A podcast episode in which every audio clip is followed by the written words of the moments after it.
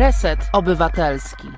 Witam wszystkich bardzo serdecznie. Tu Reset Obywatelski i audycja Dobra Pora, a ja nazywam się Tomek Konca, czyli Radio Koncao. Dodam, że producentem dzisiejszego programu, dzisiejszej Dobrej Pory jest Sławomir Szlinkę. Bardzo Ci, Sławomir, w imieniu koleżanek redakcyjnych i kolegów redaktorów dziękuję za e, tę formę wsparcia resetu obywatelskiego. Dobra pora, no to sami e, wiecie, ci, którzy śledzą nasz program, no to e, wiedzą dobrze, czego się spodziewać, a ci, którzy być może po raz pierwszy dzisiaj tutaj zajrzeli, no to ja śpieszę poinformować, że rozmawiamy tu o historiach, gdzie słowo dobro ma dosyć e, istotne znaczenie. Tak więc są to dobre inicjatywy, dobre miejsca, dobrzy ludzie, dobra muzyka e, i e, wszystko inne, co spełnia wymogi dobra. Tak więc witam gorąco naszych słuchaczy, którzy zameldowali się na naszym czacie. No i szybciutko, co dzisiaj w programie? Dzisiaj za chwilę spotkamy się z chodzącą muzyką, że tak powiem, z Mikołajem Tabako, z muzykiem, artystą szerokopasmowym, który ma swoją zajawkę, swoją misję, e, którą konsekwentnie realizuje, ale to już za chwilę. W drugiej części programu druga część rozmowy z Michałem Foglem czyli pokonujemy wraz z nim e, Azję, czyli udało nam się dojechać do granicy Mongolii z Chinami. No i dzisiaj e, mam nadzieję, że no poznamy nieco Chiny nieco inne niż te, o których sobie myślimy albo o których myślimy, że znamy. Na przykład z programów e, telewizyjnych, a może z książek, a może z jakichś innych informacji. Tak więc taki jest plan na dzisiejszy półwieczór. Oczywiście muszę dodać, że jest z nami niewidzialna nerka, czyli Asia, która program realizuje i niestety nie ma kaszkietu. No ale cóż y, można zrobić? A dlaczego niestety, za chwilę się przekonacie. Panie ale i panowie. kota na głowę. No właśnie, to ustaliliśmy, że jest przynajmniej kot na głowie, Ortega na nodze, y, czyli Orteza, a ja chciałem komisyjnie powitać naszego gościa. Mikołaj Tabako jest y, dzisiaj z nami. Cześć Mikołaj. Dzień dobry, dzień dobry. Witam wszystkich bardzo serdecznie. Kaszkiet jest. No i właśnie, i od razu, od razu ja przynajmniej czuję się pewnie, kiedy widzę tutaj ziomala, no bo jednak jest to pewna informacja o tym, z kim gadasz, e, a tak się składa, że no e, dobrze wiem, z kim przynajmniej ja e, będę rozmawiał, natomiast wy, drodzy słuchacze, mam nadzieję, że jeżeli jeszcze nie znacie Mikołaja, a myślę, że jego nazwisko na pewno powinno wam zapaść w uszy z historią związanym z albumem Tribute Alibabki, bo to ten człowiek właśnie aranżował sekcję Dente. E, to ten człowiek spowodował, że panie Alibabki płakały ze wzruszenia e, i do dzisiaj ciebie bardzo serdecznie wspominają. E, tak jak zajawkowałem, muzyk, artysta, postać szerokopasmowa, działacz od podstaw, no tak, tak ciebie postrzegam. Mikołaj, jak się zaczęła twoja historia? Podkreślasz też, że warszawiak tak. tutaj w tej, w tej i rozumiem, że to jest dosyć istotne w twojej historii, tak więc jak zaczęła się Twoja muzyczna historia, proszę? No, moja muzyczna historia, witam wszystkich y, jeszcze raz bardzo serdecznie. Y, pozdrowienia i ukłony dla Alibabek, y, z którymi faktycznie przyszło współpracować z nie tylko mi, ale przede wszystkim zespołowi The Bartenders, z którym kawał mojej muzycznej kariery przebiegał w sposób wybuchowy. Jest to świat muzyki ska, e, ska jazzu i reggae. Świat e, muzyczny, w którym też się przecież Tomku razem poznaliśmy lata temu i też przy okazji imprezy, która dla Warszawy jest, była wtedy bardzo ważna i cały czas jest to sprawa ważna, mianowicie przy okazji obchodów rocznicy powstania warszawskiego. To była, zdaje się, 65. rocznica. Tak, 65. rocznica e, i, i, i, fajnie, że to mówisz, bo ten koncert będzie do obejrzenia, e, bo tak się składało, że byłem pomysłodawcą i producentem wykonawczym tego kon koncertu i rzeczywiście tak się e, poznaliśmy, tabula tak, rasa. Tak, tak, wtedy I, te, też, i, też... I, I bartenders. Tak, dokładnie tak. E, pewnie jeszcze sobie o tamtym koncercie trochę opowiemy. Natomiast e, jeśli chodzi o moje muzykowanie, to e, moi drodzy, rozpoczęło się to w takim epizodem rocznym w szkole muzycznej. Dawno temu na ulicy Wiktorskiej jest taka szkoła mhm. muzyczna, w której przez rok, pół roku uczyłem się grać na flecie poprzecznym, a potem szybciutko przeniosłem się na pianino, bo to nie był instrument dla mnie i y, niestety po tym pół roku y, grania y, system mnie przeżył i wypluł. I mhm. wypluł mnie na tyle skutecznie, że właściwie do matury temat, no można powiedzieć, sobie odpuściłem. To znaczy, eksperymentowałem trochę z jakimiś takimi programami e, bardzo mocno oldschoolowymi, nawet nie będę wymieniać, bo te mhm. programy już pewnie nie istnieją, z takimi programami do robienia muzyki, jakieś takie eksperymenty robiłem, ale bardziej byłem zaangażowany jako słuchacz. Natomiast e, po maturze e, wydarzyła się rzecz bardzo ciekawa, mianowicie miłość nie zna granic i miłość do jednej przecudownej osoby wtedy zakończyła się nie tylko cudownym związkiem, ale również otworzyła moje można powiedzieć, horyzonty na taką opcję, że można jeszcze w tym wieku zdawać i się dostać do szkoły muzycznej. I e, droga Ludko, bardzo się serdecznie w tym momencie pozdrawiam. Dzięki Ludce poszedłem do szkoły muzycznej namiodową.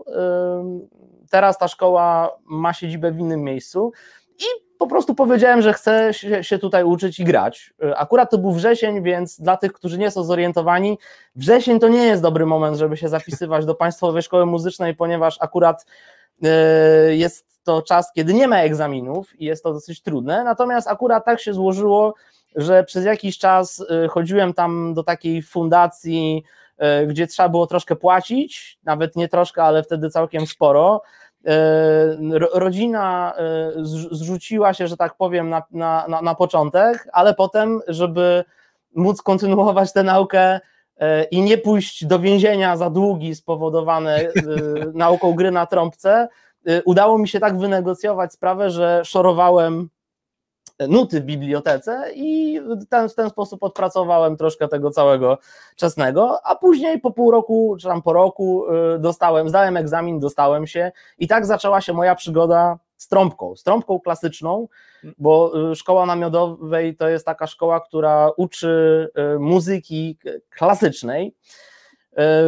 Część osób zadaje mi pytanie, dlaczego trąbka, i do tej pory e, tak trudno mi jest odpowiedzieć na to pytanie. Jest to instrument cudowny, wspaniały, niezwykle uniwersalny, ale mm, jak zdawałem do tej szkoły, wierzcie albo nie, nie miałem żadnego jakiegoś takiego e, nie wiem, plakatu Milesa Davisa e, mhm. w pokoju. Do tej pory, kiedy proszą mnie, aby zagrać Y, temat y, z Wabank. Ja, ja nie umiem, do tej pory nie potrafię tego zrobić. Naprawdę. No wiem, mam... Zresztą dzwoniłem do ciebie w tej sprawie. No, no dokładnie tak. Więc y, jest to, można powiedzieć, jeśli chodzi o taki spodziewany mhm. szlak kariery tutaj w naszym, w naszym kręgu polskim, kulturowym, jest to taka niecodzienna trasa. Natomiast y, mm, sprawa była troszeczkę taka no, mm, prozaiczna, ponieważ w tym wieku, w wieku 19 lat, y, jak zdawałem, na pianino nie było już szans. Y, były dostępne różne instrumenty dente, dlatego że mhm. Mm, strategia w tych szkołach muzycznych jest taka, że pianina uczy się właściwie bardzo małych dzieci, zaczyna się uczyć i potem z biegiem czasu część odpada, część robi progres. Ci, którzy robią progres, yy, przechodzą z szkoły pierwszego stopnia do szkoły drugiego stopnia, mhm. tam się dalej rozwijają. Jeżeli im dobrze idzie, mm, to wtedy mogą próbować zdawać na akademię muzyczną.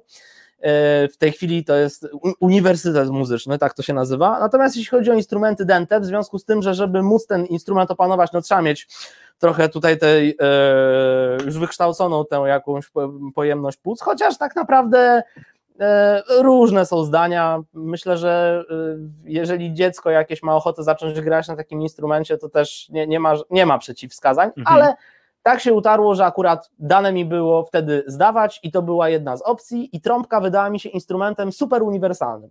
Do tego, żeby można było robić rzeczy związane z muzyką klasyczną, którą gdzieś tam zawsze jakoś lubiłem, ale przede wszystkim z jazzem, bo wtedy o muzyce ska, reggae no niewiele miałem pojęcia. Ja wtedy mhm. się, nie wiem, no, znałem Boba Marleya, jak, jak to e, wszyscy e, w, w tamtych czasach i w tych, nie wiem, czy jeszcze e, jest to wśród młodzieży taki e, guru e, jak, e, jak te paręnaście lat temu. Myślę, że guru nie, ale jest rozpoznawalny na pewno wszędzie na świecie i myślę, że nawet na wsi, jak powiesz, reggae, to oni będą mniej więcej coś tam wiedzieli, o kogo chodzi. Okej, okay, okej. Okay. No, bardzo dużo też y, trzeba wiedzieć, y, szczególnie dla, mówię do tych młodszych słuchaczy, tych, którzy powiedzmy y, zdawali maturę w ubiegłej dekadzie, albo wręcz tę maturę mają zdawać niedługo, bo być może wśród nas też są tacy słuchacze. Wtedy w ogóle, jeśli chodzi o odbiór muzyki, sprawa wyglądała zupełnie inaczej niż w dzisiejszych czasach. Zupełnie inaczej. Ja miałem to szczęście, że urodziłem się mm, w połowie lat 80.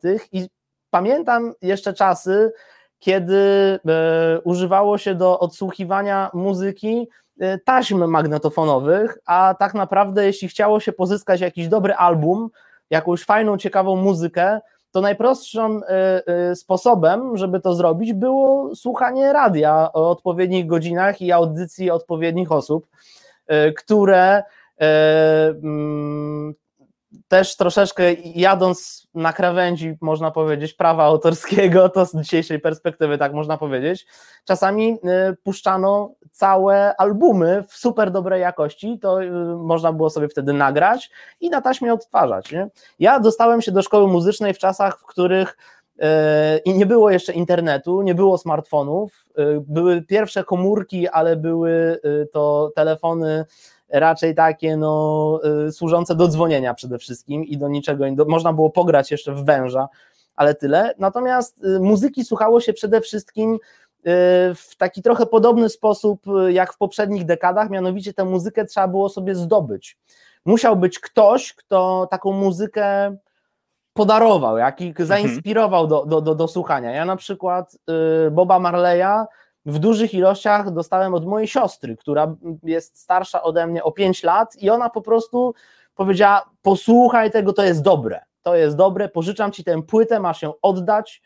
Y, I tak y, na przykład spotkałem się z Bobem Marleyem. I wierzcie albo nie, ale no, miłość do y, ukochanej ludki, która tutaj zainspirowała całą moją tę muzyczną przygodę wtedy w 2003 roku, Y, no po jakimś czasie wygasła, ale zajawka na trąbkę cały czas została i w tej szkole namiodowej sobie grałem.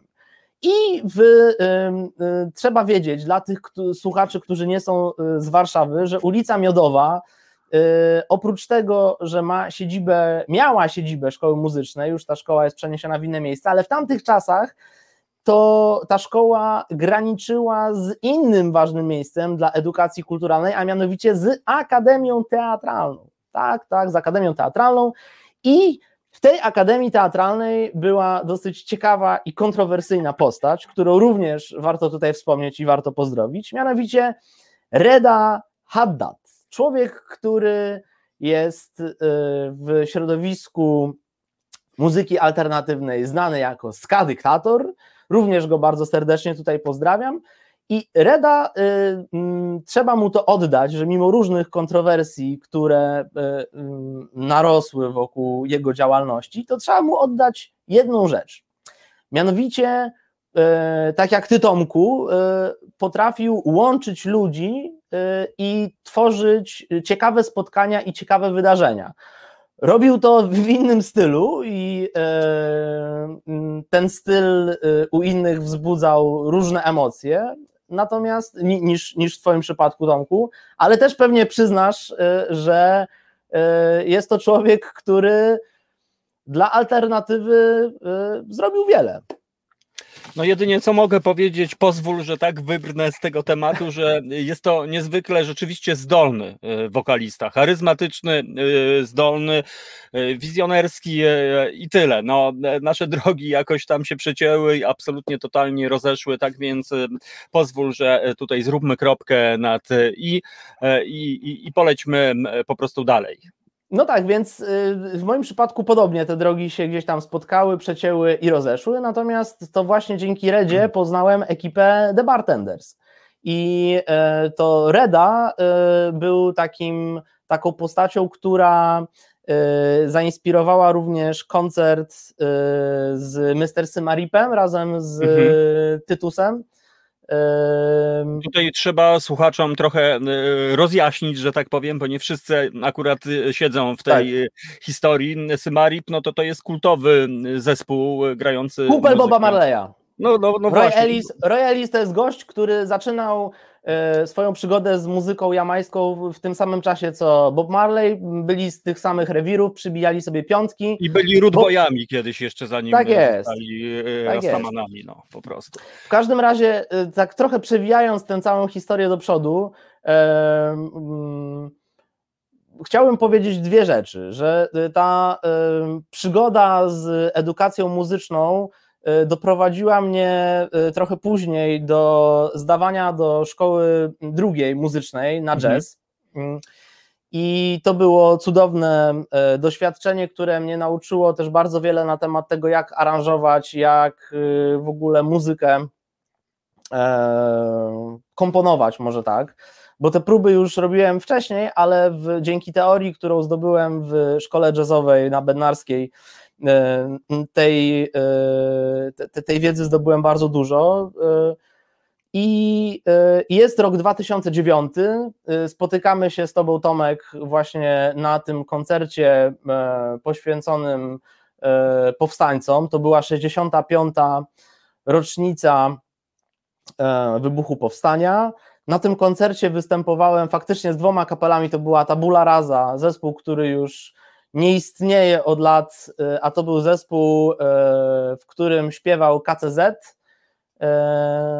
którego dla, może... mnie, dla mnie to była w ogóle super grupa. Jak ja pierwszy raz spotkałem młodych ludzi, małolatów krańcowych po prostu, no ale zacząłem tę energię, no to powiem wam, ale wrócimy do tabuli razy, bo akurat mo, może niekoniecznie w resecie, może w Radio Konca, ale to jest y, historia zasługująca na absolutnie osobną, osobną audycję moim zdaniem i znowu się wtedy spotkamy po prostu. Dokładnie.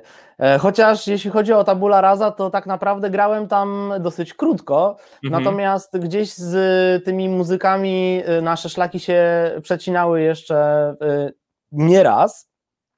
E, tam między innymi grał e, Benek Onaszkiewicz, y, który obecnie, o ile mnie pamięć nie myli, występuje w zespole Immanuel razem ze swoim ze ojcem e, których też bardzo serdecznie pozdrawiam. Natomiast ta przygoda z muzyką ska trwała dalej, trwała dalej i no, w, grałem przez w sumie prawie 14 lat z zespołem The Bartenders. Razem z tym zespołem udało się nam zrobić mnóstwo fajnych projektów, między innymi wspomniany przez Ciebie e, wspomniany przez Ciebie projekt z Alibabkami, o którym może jeszcze potem chwilę pogadamy. W międzyczasie również e, trochę ta moja współpraca się przecinała z ze sceną sosnowiecką i z legendą mm, alternatywy z Robertem Brylewskim, z którym też miałem przyjemność mm, grać. E, nawet wystąpiliśmy razem kiedyś na Woodstocku. E, to było naprawdę wielkie przeżycie, wielka publiczność, super energia. Um... Tutaj e, pozwól znowu się wtrącę. Tak. Warto e, zaznaczyć, że Sosnowiec na mapie muzyki ska to jest bardzo ważne miejsce. E, tak. Dlatego, że po pierwsze w moich oczach stamtąd pochodzi absolutnie najlepsza orkiestra, jaką słyszałem w tej stylistyce, czyli zespół Skankan po prostu. Tak jest. Pierwszy, no i później przecież Stecyk, nie? I, tak. i Ziggy Piggy i, i właśnie ta tak cała jest. Pozdrawiamy sosnowiecką załogę po prostu. Tak jest, pozdrawiamy Stecyka. Stecyk dla niezorientowanych jest y, wybitnym perkusistą, który y, łączy w sobie dwa y, elementy, dla których dla, dla części z Was te elementy są nie do połączenia, ale Stecyk w jedyny w swoim, w swoim takim własnym stylu to połączył. Jest rootboyem, ciężkim rootboyem i wirtuozem bębnów, który potrafi na tych bębnach e, z wielką finezją grać nieprawdopodobne rzeczy. Jest samoukiem i jest dla mnie też e, tutaj postać Stecyka, ale, ta, ale też Roberta Brylewskiego, e, który też przecież takiego formalnego wykształcenia muzycznego nie miał to była dla mnie dosyć taka wielka inspiracja. W ogóle całe środowisko ska, e, czyli środowisko osób, które potrafią grać na różnych instrumentach. Część z tych osób ma jakieś e, wykształcenie muzyczne, pobierały jakieś lekcje, ale bardzo wiele osób to są po prostu samouki.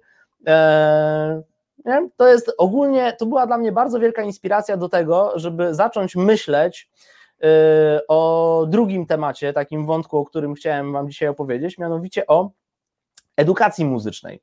Edukacji muzycznej, która nie jest y, czymś y, y, takim, co proponują te szkoły muzyczne, do których chodziłem, ale jest czymś więcej niż zapisywanie akordów małymi literkami i granie ich potem mhm. na, małymi lub dużymi literkami, czyli jest to taka droga środka, taka droga środka pomiędzy tym, co ma do zaproponowania alternatywa, jeśli chodzi o to, w jaki sposób o, o, ogarnąć w ogóle mhm. zagadnienie muzykowania i tym wszystkim, co proponowały te szkoły, do których chodziłem. Mhm. Dlatego, że no. Yy, no właśnie, bo ja tutaj chcę tak y, znaleźć taki fajny y, łącznik y, jakby już do tego nowego tematu, do tych twoich działań w ramach Fundacji Instytutu Rozwoju Wyobraźni, tak? Dobrze tutaj tak mówię. Mikołaj, bo ty masz, wiesz, na własnej skórze doznałeś, przeszedłeś tę drogę, tę ścieżkę edukacji. Ja, moja mhm. muzyczna edukacja to były po prostu nudne, beznadziejne lekcje muzyki w podstawówce i w liceum. Tak. Jakby, wiesz, natomiast miałem miałem przyjemność trafić do Bychojskolen w Archus w Danii, do szkoły gdzie, e, muzycznej, gdzie na e, drzwiach była tabliczka Latin, rozumiesz? I tam tak. wchodzę i o, i, i sobie wtedy pomyślałem pierwszy raz, że to jest możliwe i, i, i myśląc o tym, co ty robisz, gdzieś tam z tyłu głowy właśnie e, miałem taką właśnie opcję dotarcia z muzyką do ludzi, bo wydaje mi się, że te działania pseudoedukacyjne, niestety z przykrością muszę tutaj powiedzieć, mhm. one bardzo często miały taki efekt, że ludzie się zniechęcali. Ktoś może chciał, ale tak. właśnie pani go tak. przydzieliła tak. do flecika. Mnie, wiesz, do szkoły muzycznej y, przydzielono do akordeonu, którego nie byłem w stanie udźwignąć i po miesiącu po prostu rzuciłem tak, to, wiesz, i, rzuci... tak. i wiesz, y, i, i, i stąd jakby dla mnie y, waga tego, co ty robisz, czyli przywracanie, bo wiesz, muzyka to kultura, kurczę, to coś, co jest fundamentem każdego po prostu narodu, tak. każdej społeczności. To ja tak. już ci zostawiam. Właściwie ze, wszystkim się, co, co powiedziałeś, mogę zgodzić i też mam to podobne doświadczenie, dlatego że w tej szkole na ulicy y, Wiktorskiej, tej pierwszej szkole mhm. muzycznej, do której chodziłem, no też tak poczułem się troszeczkę po prostu y, no, odrzucony, ponieważ po pół roku pianina zdałem egzamin, ale zda, znala, zmienił mi się nauczyciel z, tym, z tą nową panią ona była nowa dla mnie, ale stara dla systemu. Y, ona była taką osobą, która chciała mieć y, czempiona, który będzie mhm. wygrywać kolejne konkursy z obszaru solistycznej muzyki klasycznej, bo tego uczy się głównie w, w, w, tych zawodowych szkołach muzycznych. Natomiast nie chciała mieć chłopaka, który chce się nauczyć y, grać po prostu na, na fortepianie, na pianinie. Mhm. To nie, I to jest, y, ale z drugiej strony też te uwagi, które dawała, dotyczące tego, w jaki sposób trzymać ręce, mimo tego, że się z nią nie dogadaliśmy, mam nadzieję, że jeszcze żyje, jeżeli, nie pamiętam jak się nazywa, ale jeżeli nas słucha, pozdrawiam ją serdecznie, ale y, tylko dobro, dobro, dobro, dobro, natomiast no nie dogadaliśmy się, y, ale y, y to, to system, y, który funkcjonuje, wymaga korekty, E, natomiast ona była no, dobrze osadzona w tym systemie. Mhm. I e, to, o czym mówisz, to o tym, że zostałeś e, przydzielony do akordeonu, którego nie mogłeś udźwignąć i po prostu cię to zniechęciło, to jest jeden z tych dużych mankamentów tego systemu. Mianowicie, że na samym początku tej e, ścieżki instrument zostaje ci niejako przydzielony, dlatego że ci, którzy są sprawniejsi, pewnie będą mogli sobie coś tam wybrać. Na przykład, jeżeli komuś się podoba pianino i wcześniej miał jakieś lekcje prywatne, gdzie ktoś jakby zrobił, mhm. przygotował takiego młodego człowieka, zasiał to ziarno, prawda? To takiemu człowiekowi łatwiej będzie zdać egzamin i łatwiej będzie przekonać komisję do tego, że hej, będę czempionem, będę wygrywać konkursy. Mhm. Więc y, no, to jest na pewno y, problem. Y, moim zdaniem takim rozwiązaniem powinna być bardziej rozbudowana edukacja muzyczna na poziomie takim powszechnym, ale, ale, ale jest też taki problem, mianowicie nauczyć muzyki jest trudno. To nie jest nauczyć muzyki w takim stopniu, żeby ktoś Y, dostał odpowiednie instrukcje, jak potem samemu ćwiczyć, to jest wykonalne, ale w taki sposób, żeby kogoś poprowadzić do jakiegoś takiego poziomu, kiedy ktoś będzie mógł siebie nazwać no, wirtuozem albo mhm. Y, powiedzmy bardzo sprawnym muzykiem, to trwa, wymaga czasu. Więc już dawno zidentyfikowałem, czym są tak naprawdę lekcje muzyki w szkołach podstawowych i w liceum. To nie są stricte lek lekcje muzyki. Ja też zachęcam, jeżeli słuchacze mhm. mają na to jakąś swoją opinię, to ja was zachęcam, podzielcie się. Ale e, moim zdaniem to jest wychowanie patriotyczne poprzez dźwięki. Takie wychowanie patriotyczno-kulturowe. No i moi drodzy, ci piłkarze, kiedy stoją na stadionie i gra hymn, no to przecież oni muszą wiedzieć, jak to zaśpiewać. Tam jest mhm. telewizja, tam są y, kamery, prawda? Więc y, w takich sytuacjach, na przykład, jak jest kolędowanie i wujek, y, czy ciocia, czy babcia mówi, no to pośpiewajmy, no to, to jakoś, jakoś kiedyś trzeba to poćwiczyć. I od tego są te lekcje muzyki. No, gdzie indziej by się tego zrobić nie dało. Więc y, gdybyśmy mieszkali na, w świecie, w którym nie byłoby granic, nie byłoby hymnów, nie byłoby mhm. kolęd, no to nie ma problemu, ale w związku z tym, że to wszystko jest, no to gdzieś się tego trzeba uczyć. Te czerwone maki na Monte Cassino same się nie zaśpiewają, a jest to rzecz, z której jedni mogą sobie żartować, inni mogą to traktować bardzo poważnie, ale pomijając już zabarwienie, czy tak, czy tak, jest to jakiś tam element, który nas kulturowo, jako całą zbiorowość, gdzieś nas tam łączy, więc okej, okay, niech to będzie tak, jak jest. Natomiast to, czego brakuje, to brakuje dodatkowych godzin, podczas których ci wspaniali ludzie, którzy uczą muzyki w szkole, mogliby z tą młodzieżą podzielić się z nimi cudownymi referencjami. Mogliby im powiedzieć: hej, to jest Bob Marley, tego warto posłuchać. Mogliby zrobić lekcję chóru, bo nasz najprostszy i najcudowniejszy instrument, czyli nasz głos, jest czymś, co pozwala przy odrobinie Y, fajnego szkolenia i przy odrobinie takich ciekawych zajęć y, sprawić, że gru, grupa ludzi, która nigdy ze sobą nie muzykowała, nagle puf, powstaje dźwięk, nie? Do tego wprowadzanie nowych elementów, takich, które proponuje rewolucja internetowa. Przecież, moi drodzy, teraz się oglądamy dzięki internetowi. Jak było Y, y, jak było te 12 lat temu rocznica 65 powstania, to internet, ja pamiętam, że ja wtedy jeszcze chodziłem do biblioteki czasem skorzystać, nie? no bo to był już dostępny, mhm. ale smartfony dopiero wtedy wchodziły, a teraz chcesz się nauczyć grać na gitarze, bo pani w chórze mówi, słuchaj, tutaj fajnie by było, jak masz gitarę, to żebyś podegrał, no to wstukujesz sobie w internecie, jakie akordy, coś i się uczysz, nie?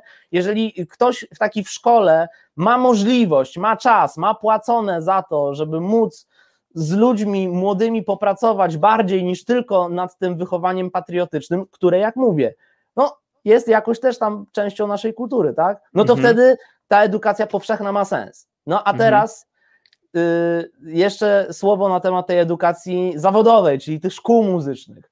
Wiele osób pyta mnie na przykład, czy wysyłać, czy nie wysyłać do szkoły muzycznej, tak? Bo mają na przykład takie doświadczenia, jak ty, Tomku, czy ja z jednej ze szkół, gdzie było bardziej zniechęcane niż zachęcane. No i co zrobić w takiej sytuacji? No co zrobić? No właśnie, wysyłać czy nie wysyłać? No to jest trudne pytanie, dlatego że jeżeli y, ktoś chce się teraz y, nauczyć y, wiele różnych aspektów muzyki, a nie chce wydawać na to tony złota i chce to zrobić, że tak powiem, w sposób no, taki w miarę kontrolowany, to szkoła muzyczna jest dobrym rozwiązaniem. No, ja w tej szkole popołudniowej to spędzałem no, no godziny ćwicząc, mhm. słuchając przepięknych utworów muzyki klasycznej, łapiąc podstawy harmonii, jakoś tam ucząc się, jak nuty notować, no bo przecież te nuty, które dla wielu osób są y, jakimś koszmarem i prześladują ich po prostu, te zapisy nutowe, no to to jest, no sorry batory, powiem, to to jest najprostszy sposób, żeby zapisać wszystkie informacje na kawałku papieru, no nie ma niczego, łat...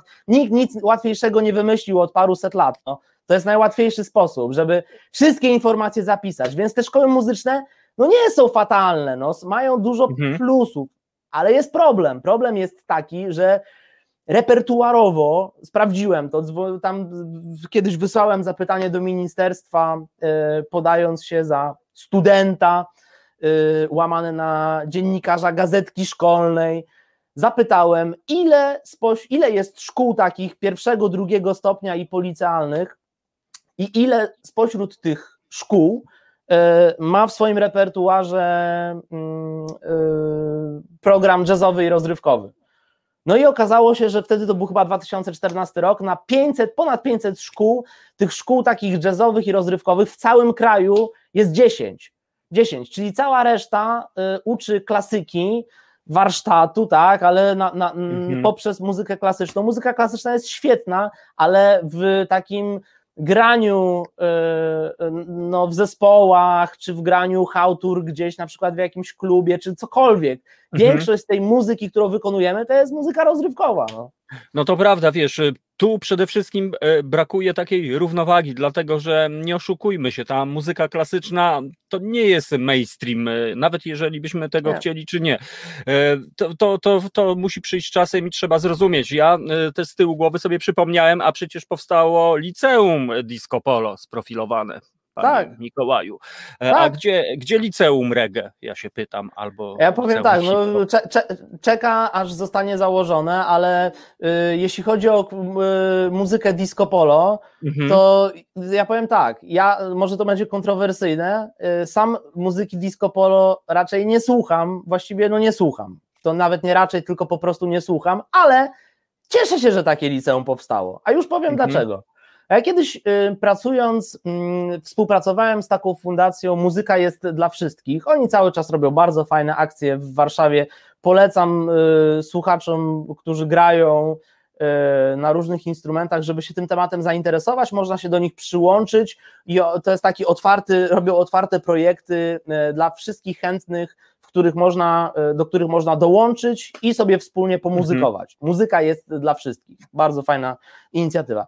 Kiedyś y, razem z nimi zrobiliśmy taki projekt y, z y, dzieciakami z Pragi Północ, z takiej y, świetlicy środowiskowej. Bardzo fajne miejsce, dużo wspaniałych ludzi, którzy tam z tymi dziećmi no, pracują w fajny sposób, mhm. poświęcają im czas.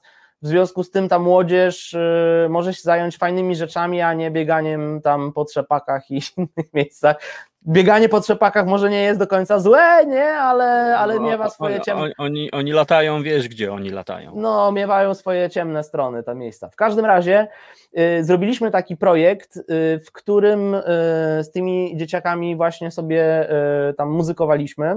Y, finałem tego projektu była cudowna inicjatywa, która odbyła się też dzięki y, pomocy ekipy Hempgru, to jest taka mhm. załoga hip-hopowa, z którą parę razy współpracowałem. Pozdrawiam Bilona, pozdrawiam Szweda. Zresztą e, mogę tak powiedzieć e, no, półoficjalnie, że niedługo będziemy razem robić wspólny, wspólnie projekt ciekawy. No, Mam no, nadzieję, no. Że, że wszystko się tam dobrze złoży, a następnym razem, kiedy się Tomek spotkamy, to będę mógł też o tym opowiedzieć coś więcej.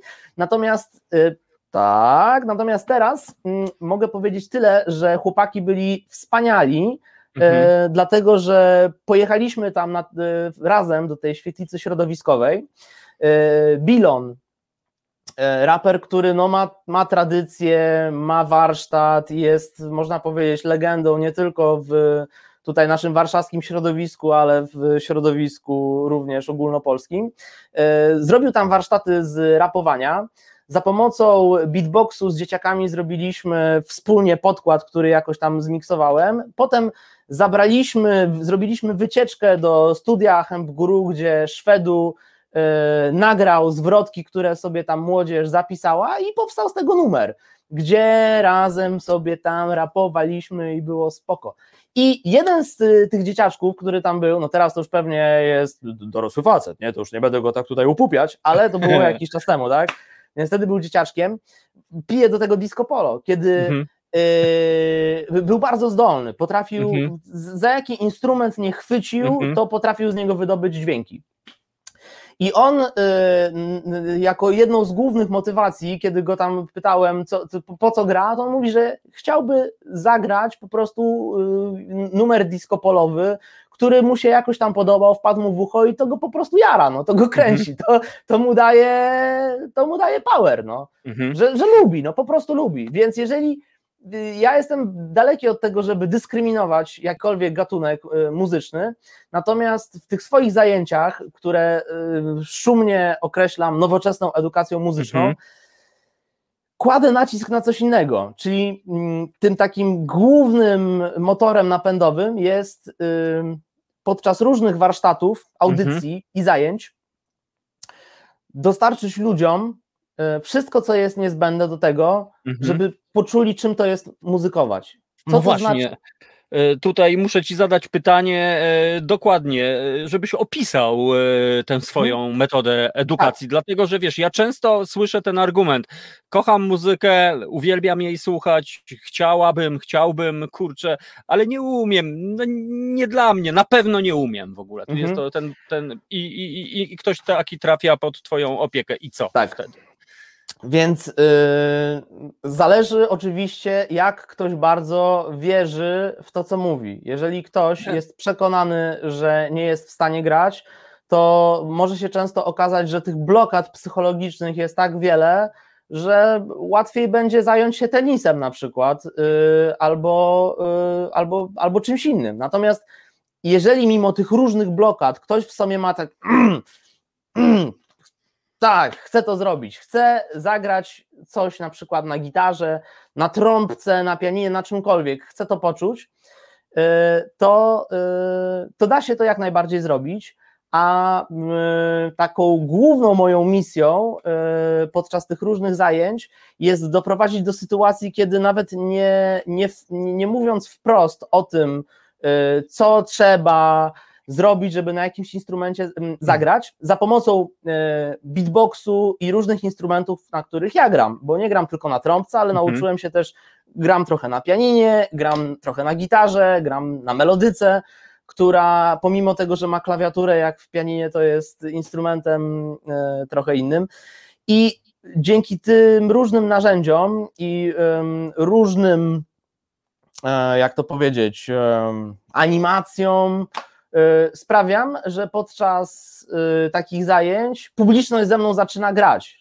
Jestem takim dyrygentem, który mhm. robi muzykę i dyryguje, y, kiedy z jakim dźwiękiem kto ma wejść, i to sprawia, że wyjaśniając w międzyczasie, jakie są te podstawowe elementy niezbędne do tego, żeby zacząć muzykować, po jakimś czasie to po prostu wychodzi. Ludzie czują i łapią bakcyla, bo nie wiem, czy wiecie, moi drodzy, ale E, w głowie, w mózgu, e, gdzieś tutaj i tutaj są dwa różne punkty, i te dwa różne miejsca e, są odpowiedzialne jeden za słuchanie, drugi za mówienie.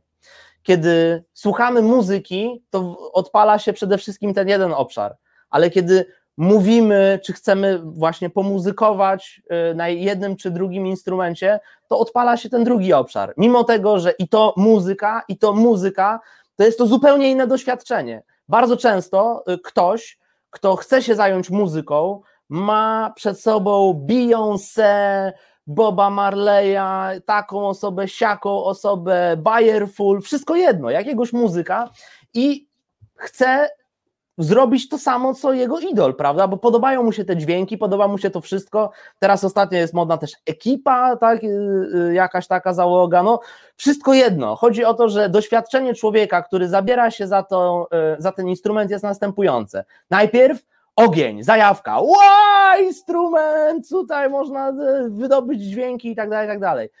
Ale kiedy przychodzi do uporządkowania tych dźwięków w czasie, a na tym polega muzykowanie, to nagle jest, y, y, pojawia się zgrzyt, bo trzeba skontrolować dużo różnych elementów naraz.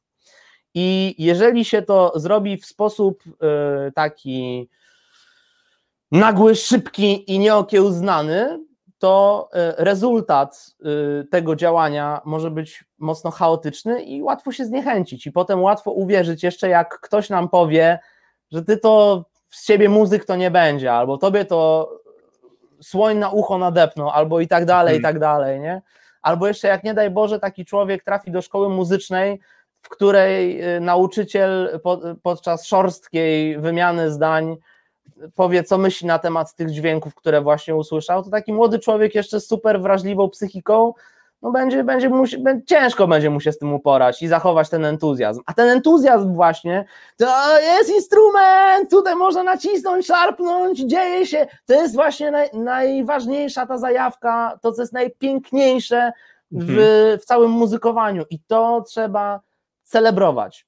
Żeby, y, jest pięć etapów w sumie, ja to nazywam pięć kroków, przez które trzeba przejść, żeby y, żeby muzykować? Po pierwsze, odnaleźć się w pulsie, czyli w tempie i w metrum. To, jak szybko klika muzyczny czas i co ile y, klika mocniej, prawda? Jeżeli wiemy, jak bujać głową do tej muzyki, no to pojawia się no dobra, to, to słuchaj, to my jesteśmy twoimi podopiecznymi teraz e, i, i, lecimy. Drodzy słuchacze, wiecie co robić, bujamy się, albo e, przecież na przystanku czasami sobie stopą e, rytm wybijamy. Dokładnie to tak, więcej wam dozwolone. powiem. Narzędziem, z którego bardzo nie wiem, jaki mamy, jaką mamy latencję teraz, czy to się uda, ale może uda nam się zrobić, słuchajcie, pierwsze w historii e, internetowo-radiowe e, zajęcia muzyczne Tomek, jak pokażę tak, to wydaj z siebie dźwięk yeah, ok? Dobra. Yeah! Zróbmy, poczekaj, Dobra. zróbmy najpierw test, bo teraz Dobra. jest moment dla, moment dla dyrygenta. Ja Dobra. Bo też bardzo ważne jest w tym całym muzykowaniu, żeby wiedzieć, kiedy jakiś dźwięk wykonać. Ta mhm. uczucie tej satysfakcji, tego, że wyszło, udało się, muzykuję, jest wtedy, kiedy to, co się ma do zrobienia, robi się we właściwym momencie i we właściwy sposób.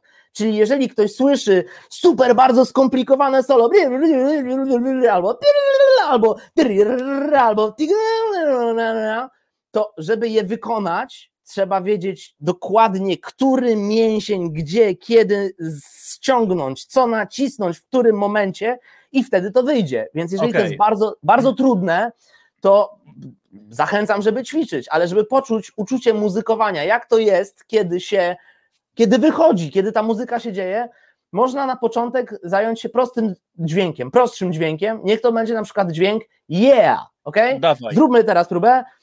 Y, raz, dwa, raz, dwa, trzy i yeah! Ok, mamy małą latencję, ale spróbujmy jeszcze raz. Raz, dwa, raz, dwa, trzy i yeah! Okej, okay, dobra. No to teraz, y, jakbyśmy byli na takich zajęciach, które prowadzę, to w pewnym momencie zaproponowałbym właśnie wspólne muzykowanie polegające na tym, że patrz na mnie, pokażę ci, kiedy wrzucić ten dźwięk, a ja zajmę się resztą. Okej. Okay.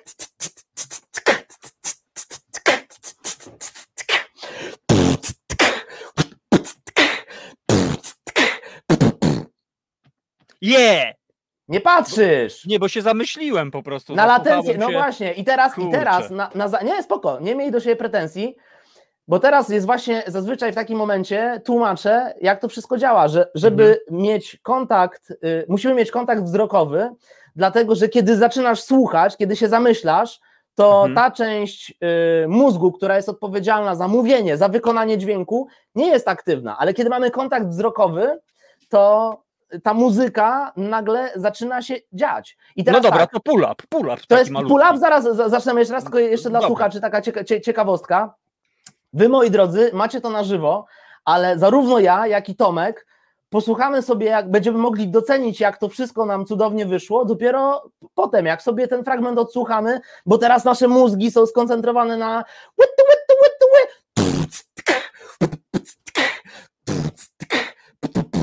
Yeah!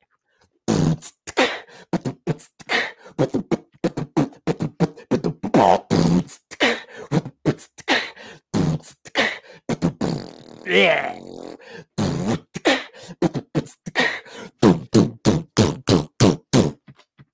i tak o, Yeah! yeah! Tufu, tufu, dźwięków- tufu, tufu. Futu, futu, futu, futu. Tych dźwięków można dobierać więcej. W ogóle też a propos beatboxu, to jest rzecz, której się nauczyłem sam, a z której bardzo często korzystam. Y, Mhm. Nie jestem jakimś super szczególnym tutaj wirtuozem, ale potrafię to robić na tyle dobrze, żeby to robić i się komunikować z ludźmi i móc to robić w czasie rzeczywistym. To jest też świetne.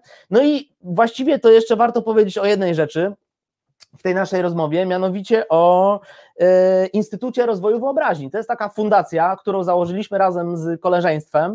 E, Prezesem jest e, najcudowniejszy Janusz, jakiego znam i którego bardzo serdecznie pozdrawiam. Janusz Janer Rutkowski, kolega basista z Bartendersów. Tak, tak, jest. Janerro po prostu. Janerro, ale- I się tak, nie pucował.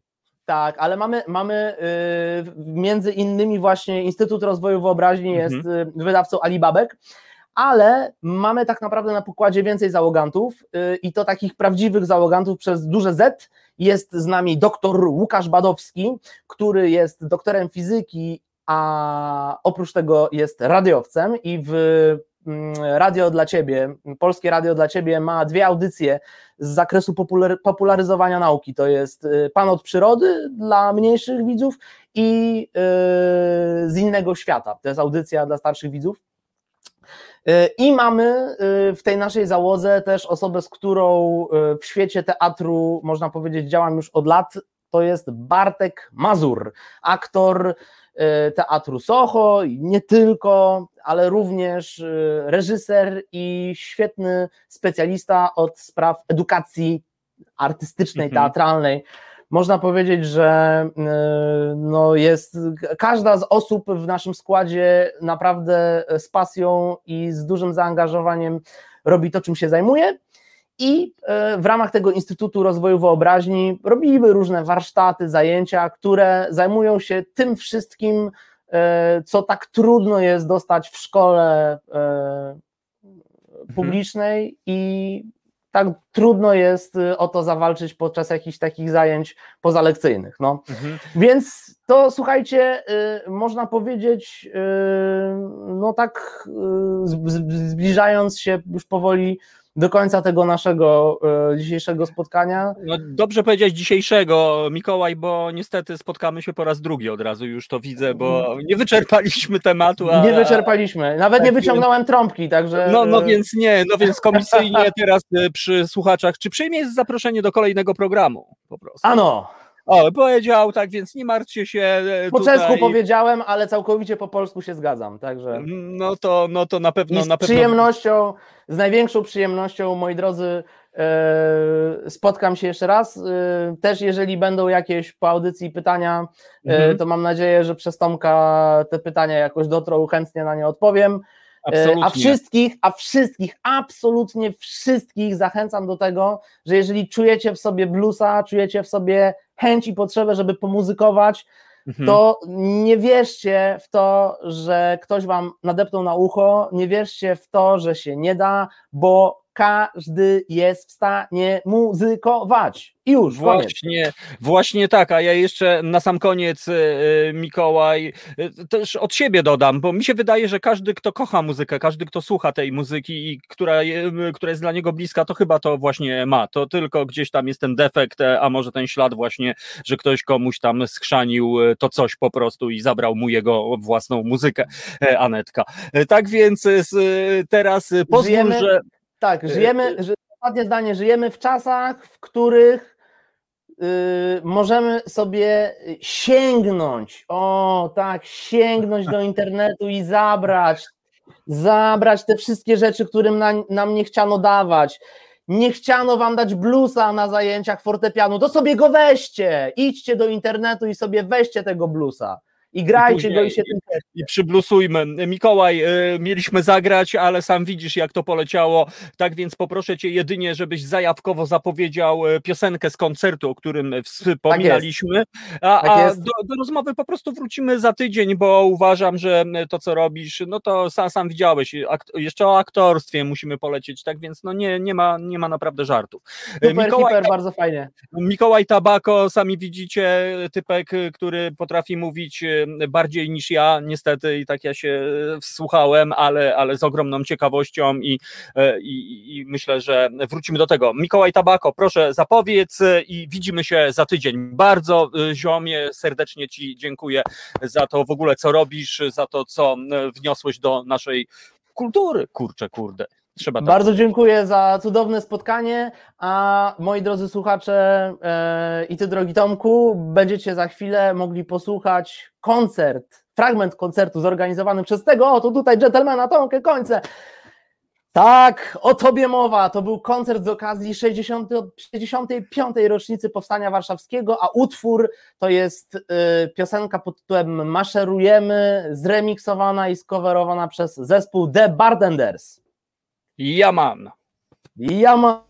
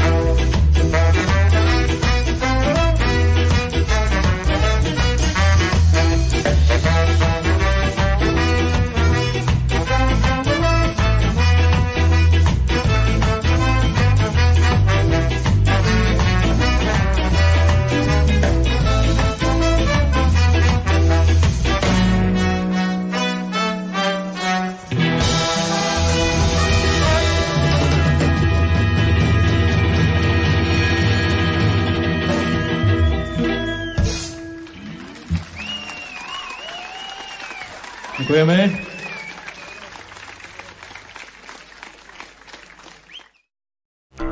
Słuchasz Resetu Obywatelskiego.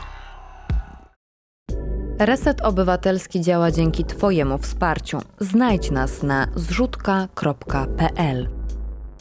Reset Obywatelski, dobra pora, Tomek Konca, czyli Radio Konca, a ja przypomnę i podziękuję e, e, w imieniu koleżanek redaktorek i kolegów redaktorów Resetu Obywatelskiego Sławomirowicz Linkę za wsparcie, e, czyli za to, że jest producentem tego programu. To jest dobra pora, no bartendersi przywalili, co tutaj dużo mówić, ale tu mam też niespodziankę, że koncert, o którym wspominał Mikołaj, będzie już wkrótce do obejrzenia obejrzenia, co prawda może nie na antenie Resetu Obywatelskiego, ale Radia Koncao, które gdzieś tam przecież, jak wiecie, orbituje. E, a my lecimy szybciutko, bo się ściemnia. E, drugi gość, e, gość dobrze, mam nadzieję, już części słuchaczy przynajmniej dobrze znany, czyli Michał Fogiel, czyli współczesny, no właśnie, no człowiek, który tak jak Mikołaj ma swoją misję i uświadamia i pokazuje, że naprawdę można przeniknąć w świat muzyki i aktywnie jakby w nim uczestniczyć. E, a Michał e, robi dla mnie dokładnie to samo, tylko w trochę innym obszarze, a może bardziej tak globalnie i, i, i pokazuje, że można być wolnym człowiekiem. Tak więc e, Michał Fogiel dzisiaj z nami. Siemasz Michał, cześć, fajnie Cię znowu widzieć. Hej. Cześć, witam serdecznie. O, i wszystko, wszystko działa, Słyszysz bo, mnie dobrze? Bo, E, tak, słyszę dobrze, jest co prawda taki malutki feedbackek, ale, ale, ale, ale wszystko jest ok. E, Michał, jak samopoczucie? O. O, tu mamy, niestety, nie chcę być Dzisiaj nieuprzejmy. nadaje zupełnie z innego, zupełnie z innego miejsca dzisiaj nadaje, więc mam nadzieję, że mieli dobre połączenie. E, no, no, ja się ciągle tam... przemieszczam, tak jak wiesz. Aha, E, no, mamy drobne interferencje, ale okej, okay, no spróbujmy po prostu, mam nadzieję, że się uda, że się rozkula.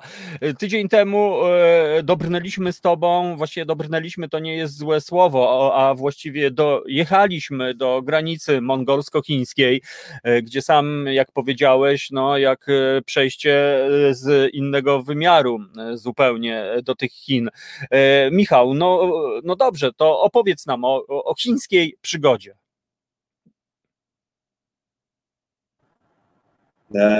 No, tak jak w zeszłym tygodniu e, skończyliśmy opowieść na Mongolii, to e, no, po przebyciu całej Mongolii w końcu nam się udało przebić do Chin, zupełnie w jakimś takim nieoczekiwanym miejscu, bo niedaleko miejscowości Hot Hot, więc to było dla nas takie przeskoczenie zupełnie w inny wymiar, czyli z tej pustki, natury, dzikości do typowo miejskiego krajobrazu.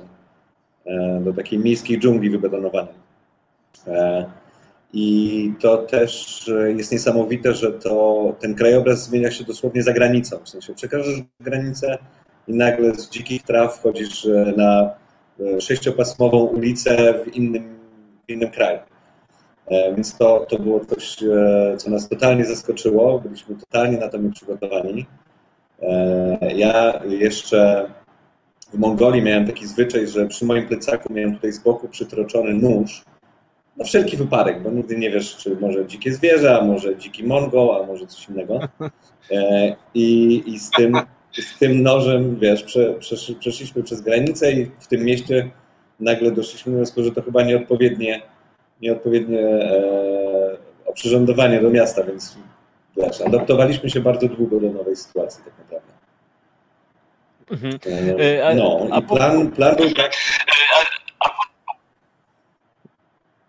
No dobra, plan był taki, e, żeby powoli e, przejechać do Pekinu. Jakimś, a z Pekinu już powoli się też później przemieszczać na, na południe, no wiadomo, gdzieś tam Azję Południowo-Wschodnią, bo tam to jest ten taki przesmyk, jak gdyby, żeby przedostać się na Fidżi. Więc więc to był, to był, to był nasz plan. Mhm. Michał, wspominałeś, że do, ta, do, tej wyprawy miałeś no, ograniczoną e, ilość dola, dolary. E, no, te pieniądze raczej w czasie tej wyprawy ci wam wylatywały. Jak, no właśnie, jak sobie radziliście z tym tematem? E, no, sytuacja wyglądała tak, że nasz budżet na cały wyjazd to było 1000 dolarów, czyli 4000 zł, więc na, na całą podróż z Warszawy na Fidż to nie, niezbyt dużo. Jeżeli chodzi o mm, noclegi na przykład, to Mongolia była idealna, bo mieliśmy namiot, E, rzadko zaglądaliśmy do dużego miasta, więc, e, więc nie ponosiło nas na zakupach, e, bo też nie było do końca za co. Jedzenie w Mongolii jest stosunkowo tanie też, też proste, tak jest bardzo prosta. Problemy zaczęły się, jak właśnie dokładnie przekroczyliśmy granicę i nagle trafiliśmy do, do, do dużego miasta. Problem mieliśmy też innego rodzaju, bo nie mogliśmy sobie sprawdzić kont bankowych. E, więc do końca nie wiedzieliśmy, ile mamy pieniędzy ze sobą. E, I liczyliśmy to na serwetce w kawiarni już po przekroczeniu granicy z Chinami. I tak e, wychodziło nam, że raczej z tysiąca już zostało ponad lekko no, 100 dolarów. I z tym, z tym, z tą świadomością ruszyliśmy w kierunku Pekinu.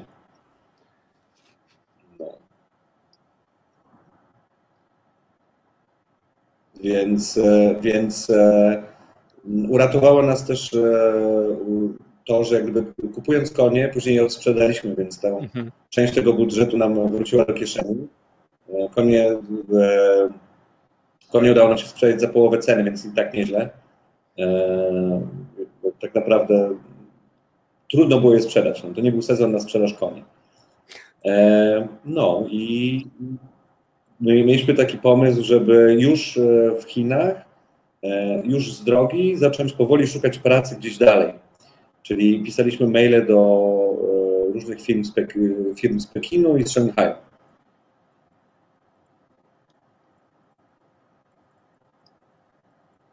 E, e, nie wiem, czy mnie słychać, e, Michał, a, a, w jakiej pracy szukaliście? Bo rozumiem, że raczej nie wchodziła w grę chyba praca na stałe, typu właśnie etacik w chińskiej korporacji.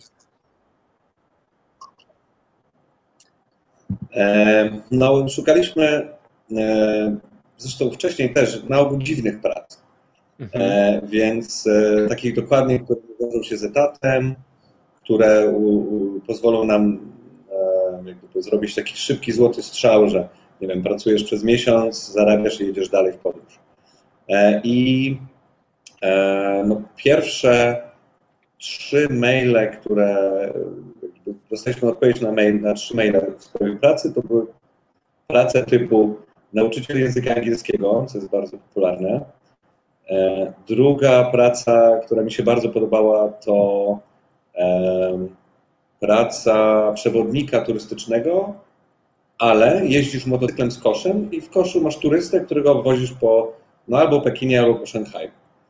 E, a trzecia praca, bo ja jakby z wykształcenia gdzieś tam e, jestem fotografem, to też szukałem prac w studiach fotograficznych i też studia fotograficzne się do mnie odezwały, e, że, że się w sumie cieszą, że się odezwałem, bo szukają akurat kogoś do swojego zespołu, więc te, te, te trzy pierwsze rzeczy mieliśmy, no, traktowaliśmy jako opcję, jeżeli dojedziemy do Szanghaju. Mhm. E, e, no i e, no, no, właśnie, kontynuujmy po prostu tę historię. Na czym stanęło właściwie? Jaka była Twoja pierwsza praca? taka, które, zajęcie, które ci przyniosło pierwszą wypłatę w Chinach? Hmm. Pierwsza, znaczy już po samym przekroczeniu granicy, my jeszcze tam przez tę chwilę podróżowaliśmy, więc wylądowaliśmy w końcu w Pekinie u naszego, u naszego takiego znajomego z Polski, który tam mieszkał już parę lat. E, on z kolei pracował tam jako korespondent e, jednego z kanałów telewizyjnych, był korespondentem z Pekinu. E, I u niego się zatrzymaliśmy przez chwilę. Powoli właśnie zbieraliśmy te wszystkie informacje o pracach przyszłych w Szanghaju i wjeżdżając do Szanghaju już poszedłem na to pierwsze spotkanie w studiu fotograficznym. To, był, to była pierwsza praca, którą, którą jakby zdobyłem tam. E, poszedłem na to spotkanie, olbrzymie studio fotograficzne australijskie, przepięknej jakiejś takiej fabrycznej, e, pofabrycznej przestrzeni loftowej. E, no i facet mnie wita i mówi, dobrze, że jesteś, w sumie poszukujemy kogoś takiego jak ty. Mamy pierwszego dużego joba międzynarodowego, będziesz pracował dla Coca-Coli, będziemy robili kampanię dla Coca-Coli. Będziesz mistrzem oświetlenia. Więc trochę mnie zaskoczył. Grałem, miałem dobrą minę do złej gry, bo jak trochę kiedyś oczywiście w studiach pracowałem i e, e, zajmowałem się też oświetleniem, też robiłem zdjęcia, więc po prostu powiedziałem, dobra, nie ma problemu, wiesz, robiłem to już tyle razy, że mogę je zrobić dla Coca-Coli w Chinach, nie ma problemu. I to było śmieszne, bo on się mnie e, zapytał, no dobrze, jakiego, jakich lamp, jakiego sprzętu byś potrzebował? Więc tutaj się zaczęły schody, bo moja wiedza była taka bardziej e, podstawowa. Mówię, słuchaj, nie wiem jak to się po angielsku nazywa, ale dokładnie e, zrobię sobie listę w domu i przyjdę do ciebie jutro. E, i, i, I tak to, tak to było, że rzeczywiście wróciłem do niego następnego dnia i już byłem gotowy na te wszystkie pytania, bo zrobiłem szybki e, research wśród moich znajomych fotografów w Polsce e, obgadałem, co, co by się przydało, co byłoby pomocne, zrobiłem przepiękną listę tym sposobem dostałem tą pracę i, i to był pierwszy taki sześciodniowy, no taka sześciodniowa dziwna przygoda. Mhm. Też, trzeba, też trzeba o jednej rzeczy pamiętać, że musisz jeszcze gdzieś mieszkać, bo, bo wiadomo, jak wiesz, trafisz do nowego miasta i no, szukasz tej pracy, to tak naprawdę mieszkanie, nie wiem, w hostelu albo w hotelu trochę mhm. się mija z celem.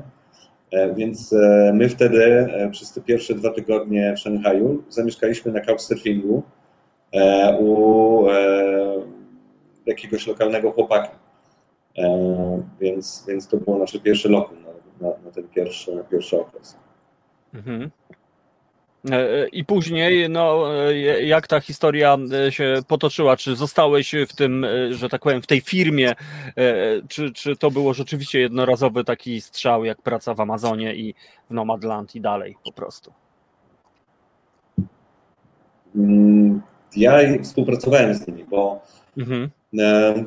to była praca na zasadzie freelancerskiej, więc od takiego od większych sesji fotograficznych no, po prostu czekałem na, na, na jakieś kolejne zlecenia. E, ale my też w międzyczasie e, dostaliśmy w końcu, no nie dostałem tej pracy jako przewodnik e, grup w motocyklu z koszem, ponieważ nie miałem prawa jazdy chińskiego na motor, więc od razu mnie skreślili. Też bardzo na to liczyłem. I tą drugą pracę, którą, którą wykonywałem, to było uczyłem angielskiego po prostu. Mhm. E, I mieliśmy wyśmienity układ, bo robiliśmy to tylko weekendami, więc e, jakby pięć dni w tygodniu mieliśmy wolne, a, a weekendy były na, na, na naukę, bo e, dzięki temu dostaliśmy wizę pracowniczą i wielokrotnego wjazdu i wyjazdu. Mhm. 2012 rok cały czas, prawda? Mamy Chiny jednak totalitarne państwo. Ja e, mam w pamięci e, historię mojego kolegi, który właśnie w podobnym czasie trafił do Szanghaju na dyskotekę, e, gdzie po prostu w czasie dyskoteki został zrewidowany w ogóle, brutalnie mówiąc, przez milicjanta, przez służby. Czy, ty, czy spotkaliście się w ogóle z jakimś tego typu zainteresowaniem w Chinach? No bo jednak, no co tu dużo mówić, mówić, Europejczycy, no brutalnie mówiąc, widać od razu. Więc e, jak to wyglądało z, z, z tej perspektywy? Hmm. Wiesz co, my, e, no tak, no, przykuwaliśmy uwagę, ja zwłaszcza blondyn, e, więc to było już też dziwne. No było, było tak, że, znaczy inaczej, w Szanghaju też mieszka, wiesz, dużo, dużo obcokrajowców, więc były takie rejony Szanghaju, że rzeczywiście e, są duże skupiska i czujesz się trochę jak w Europie. E, więc tam, tam to było wszystko takie dość naturalne, ale w tych miejscach takich odleglejszych no byliśmy jakimś ewenementem. Takie ciekawe doświadczenie pracowe właśnie a propos tego, jak się, jak się wygląda, miał mój znajomy, który był e, DJ-em, chociaż nie był DJ-em, e, tylko stał za konsolą, a za parawanem za nim stał DJ e, Chińczyk, który grał. Więc mojego znajomego pracą było udawanie, że się jest wybitną gwiazdą. Dokładnie, dokładnie. Z kolei też inny znajomy został zatrudniony przez, poznany tam znajomy, został zatrudniony jako degustator win jeździł na konferencje takie olbrzymie jakieś e, korporacji i w trakcie tej konferencji prezentował win. No wszystko, nie znał się totalnie na winach, ale był, był e, Belgiem, urodziwym blondynem, który e, budził zaufanie i opowiadał o czymś, czym totalnie się nie znał. Mhm. Więc takich sytuacji tam mieliśmy naprawdę bardzo, bardzo, bardzo dużo. Mhm. A czy e, wy mieliście e, takie e, też okazje właśnie zarabiać chociażby na swoim właśnie wyglądzie, na przykład na tym, że nie wiem, na imprezie tutaj czy coś takiego właśnie, że was zaprosili jako królową angielską i króla angielskiego? Niestety nie. E, niestety nie, e, ale są takie, są takie prace, że zatrudnia się Europejczyków do rozkręcania imprez, czyli generalnie -hmm. płacą ci za to, że idziesz i pijesz e, i tańczysz. I, I, to też jest bardzo atrakcyjne. Ale nam się nie, nam się takie żadne prace nie trafiły. Mój dobry przyjaciel w, w tym, mniej więcej w tym okresie czasu, co my byliśmy, był z kolei w Indonezji i on był e, aktorem, bo też często są poszukiwani mhm. aktorzy e, do filmów e, chińskich i on, on z kolei był kolonialistą duńskim w, jakimś tam, w jakimś tam produkcji. To głupie. No, więc, więc takich, takich prac w ogóle tam jest naprawdę bardzo dużo i, i no, wiadomo, że one ci nie dadzą wizy i nie pozwolą ci tam zostać na dłużej, ale jak chcesz się zatrzymać na chwilę, to, to hmm. możesz po prostu poaktorzyć w słabych produkcjach. Mhm. E, no i dla nas, e, tak, tak szybko ci tylko powiem, że dla nas ten Szanghaj był, wiesz, wielką niewiadomą, bo wyobraź sobie, że wiesz, nagle z drogi zatrzymujesz się gdzieś, szukasz pracy, e, nagle zaczynasz trochę zarabiać i nie wiesz do końca, czy zostawać, czy jechać dalej. Więc my, my po jakimś czasie zdecydowaliśmy się, że jednak zostaniemy dłużej, bo udaje nam się w miarę tam e, zaoszczędzić pieniądze. E, I ten Szanghaj stał się dla nas taką bazą, e, do, z której i wyjeżdżaliśmy, i do której wracaliśmy, do, tej samej, do tych samych prac tak naprawdę. Przez od 2012 do 2015 roku mieliśmy taką szanghajską bazę, z której podróżowaliśmy. Uuu, no to żeście rzeczywiście się osadzili naprawdę tak solidnie. No tak. E, na początku na kanapie u tego chłopaka, któremu po tam już kolejnych dwóch tygodniach, czyli łącznie czterech, powiedzieliśmy, słuchaj, a może byś nam wynajął ten swój salon. Mhm. A on mówi, no dobra, to wam wynajmę do momentu, kiedy czegoś nie znajdziecie. Więc wyobraź sobie, że z mieszkania dwa tygodnie za darmo u kogoś. E, później wynajęliśmy e, salon i po, po jakimś czasie znaleźliśmy już dla siebie jakieś mieszkanie. I i to mieszkanie było też bazą, jak byliśmy, to nim mieszkaliśmy, jak wyjeżdżaliśmy, to wynajmowaliśmy to komuś innemu. Więc zawsze mieliśmy gdzie, gdzie, gdzie się gdzie wrócić. Tak, taką mieliśmy zasadę. Mhm. E, a, a, powiedz, e, no właśnie, czym, czym się kierowaliście, e, podejmując tę decyzję, że jednak zostajecie tutaj na dłużej? Bo mówiłeś, że mieliście taki moment właśnie, że czy, czy dalej, czy zostajemy? Co przeważyło, że zostajecie jednak dłużej, że robicie tą bazę właśnie tam? Wiesz co? Mm, głównie no, finanse tak naprawdę, bo udawało nam się mhm. e, zarobić na tyle, żeby tam pożyć tą chwilę i odłożyć pieniądze na kolejne podróże. Więc mhm. to, był, to, był, e, to, to był główny powód. E, I też ciekawość, bo no, jakby ja nigdy nie byłem w Azji wcześniej. To był pierwszy jakiś taki moment. I jednak mieszkanie w jednej z większych metropolii na świecie to było takim ciekawym wyzwaniem. I ja bardzo chciałem podjąć to wyzwanie, Kama na początku też, ale później już po, po, po, pod sam koniec ona miała większe, większą chęć wrócenia do Europy, a ja miałem taką, byłem rozdarty, czy Europa, czy dalej ciągnąć ten, ten Szanghaj. Mhm. No i wyobraź sobie, że nie wiem, oglądałeś Blade Runnera? Nie. Głosy Androidu? Blade...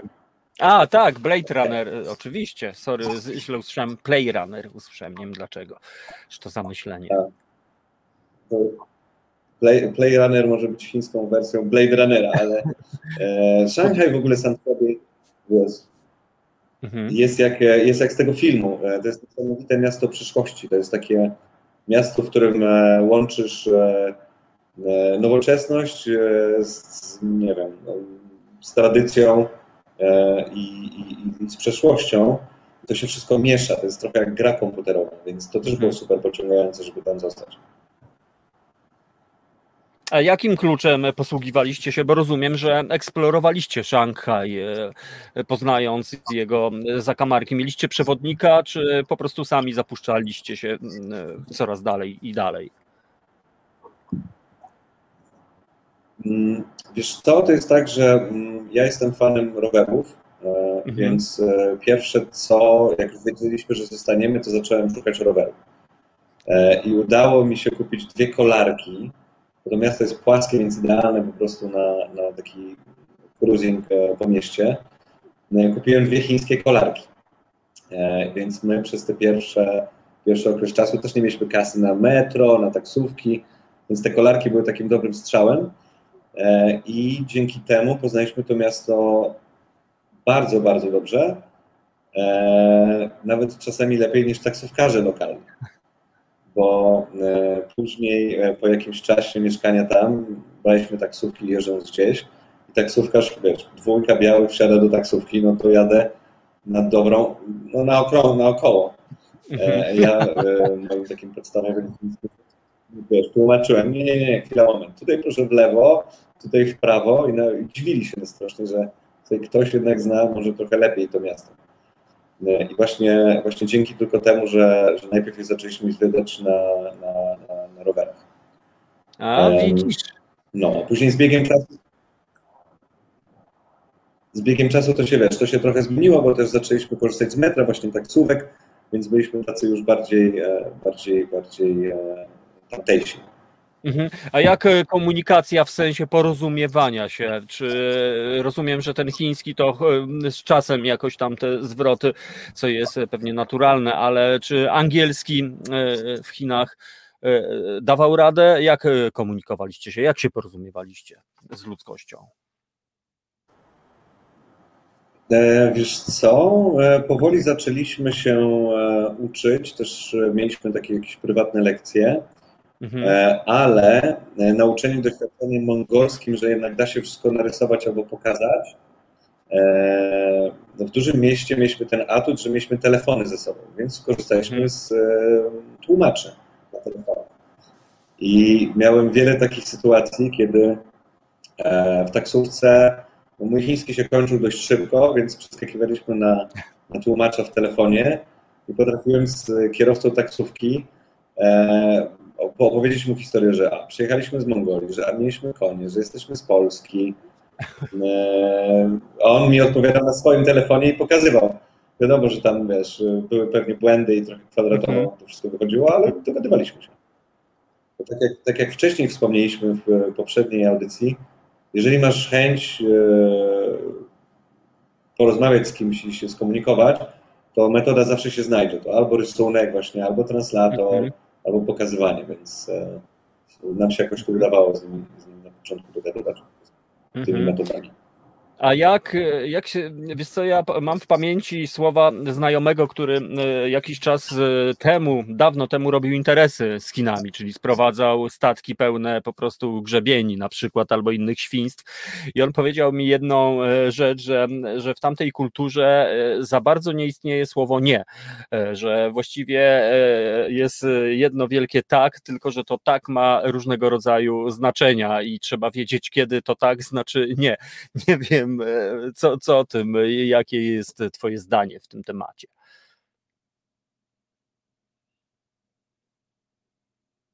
Zgodzę się z tym. E, bardzo trudno jest uzyskać jakąś szczerą odpowiedź na, na pytania, które zadajesz. To jest takie, jeżeli mm, ta odpowiedź ma być krzywdząca mnie, to ona będzie tak ubrana w słowa, że z uśmiechem na ustach ktoś ci powie: Nie, sorry, nie, nie. w sensie nie, nie, że, mhm. nie, nie trudno, du, dużo musisz się doczytać. Tak, musisz się po prostu doczytać. E, I, i, I, to jest, e, no to jest trudne po prostu w kontaktach z, z, z ludźmi z Szanghaju. Ale też nie, nie można o tym zapominać, że no jednak jako Europejczyk w tym mieście trafiasz w bańkę e, Europejczyków. Więc grupa Twoich znajomych,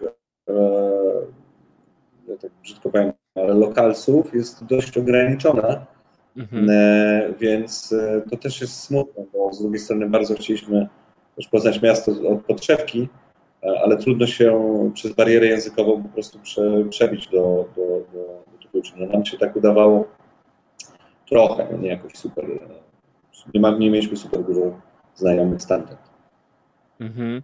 A, a, powiedz, e, jedzenie, tutaj e, wejdę na e, opcję właśnie konsumpcji. Jak poznawaliście? Czy jesteś otwarty na to, żeby poznawać tę całą, całą kuchnię? Czy miałeś od razu skrzywienie typu sajgonki, ryba słodko-kwaśna, coś, co potocznie znamy od nas? Jak właśnie, no bo to jest też cholerny, ważny element i atrybut i, i manifestacja kultury przecież przecież chińskiej to jedzenie, więc opowiedz trochę o tym. Um, wiesz co, ja uwielbiam eksplorować e, i świat i też kuchnię, więc e, dużo eksperymentowaliśmy chodząc do, do, do lokalnych knajp, których jest mnóstwo. E, gdyby tam jesteś w stanie zjeść każdą kuchnię świata, bo, bo to miasto ma 30 milionów mieszkańców.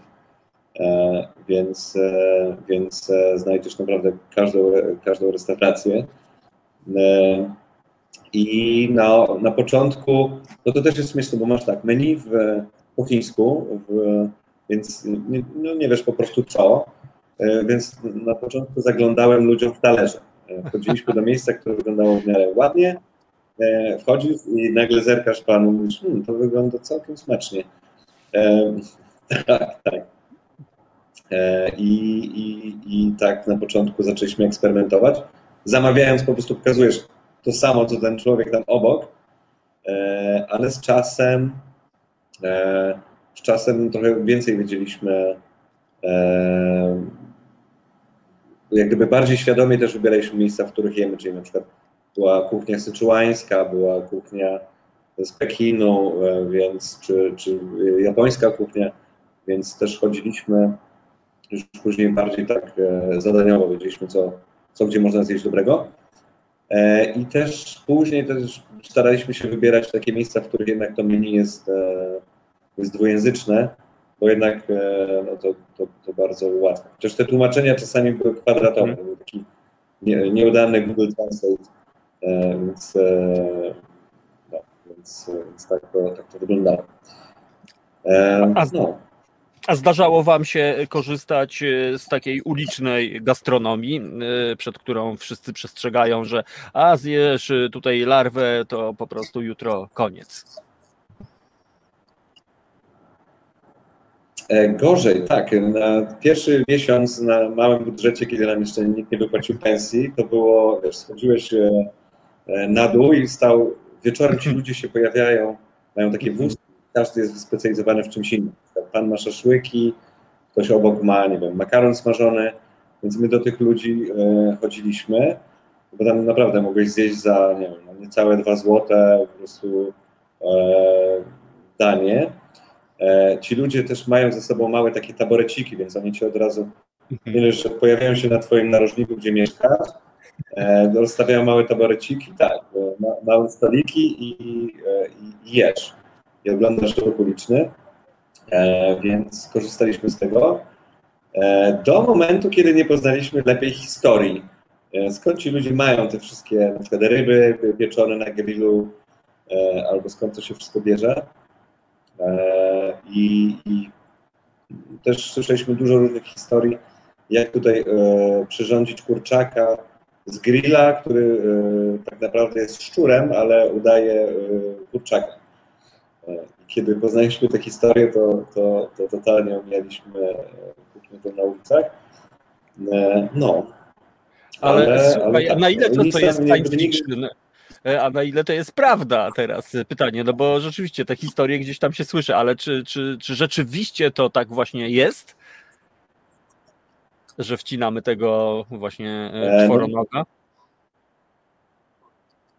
Te, wydaje mi się, że wydaje mi się, że tak. Jak gdyby też później zacząłem to sprawdzać w internecie, jak to mniej więcej wygląda. E, I widziałem takie filmy, na których ktoś przygotowuje e, łódko z kurczaka, które jest rzeczywiście, w rzeczywistości e, szczurem. Em, też inna kwestia jest taka, skąd te ryby się biorą.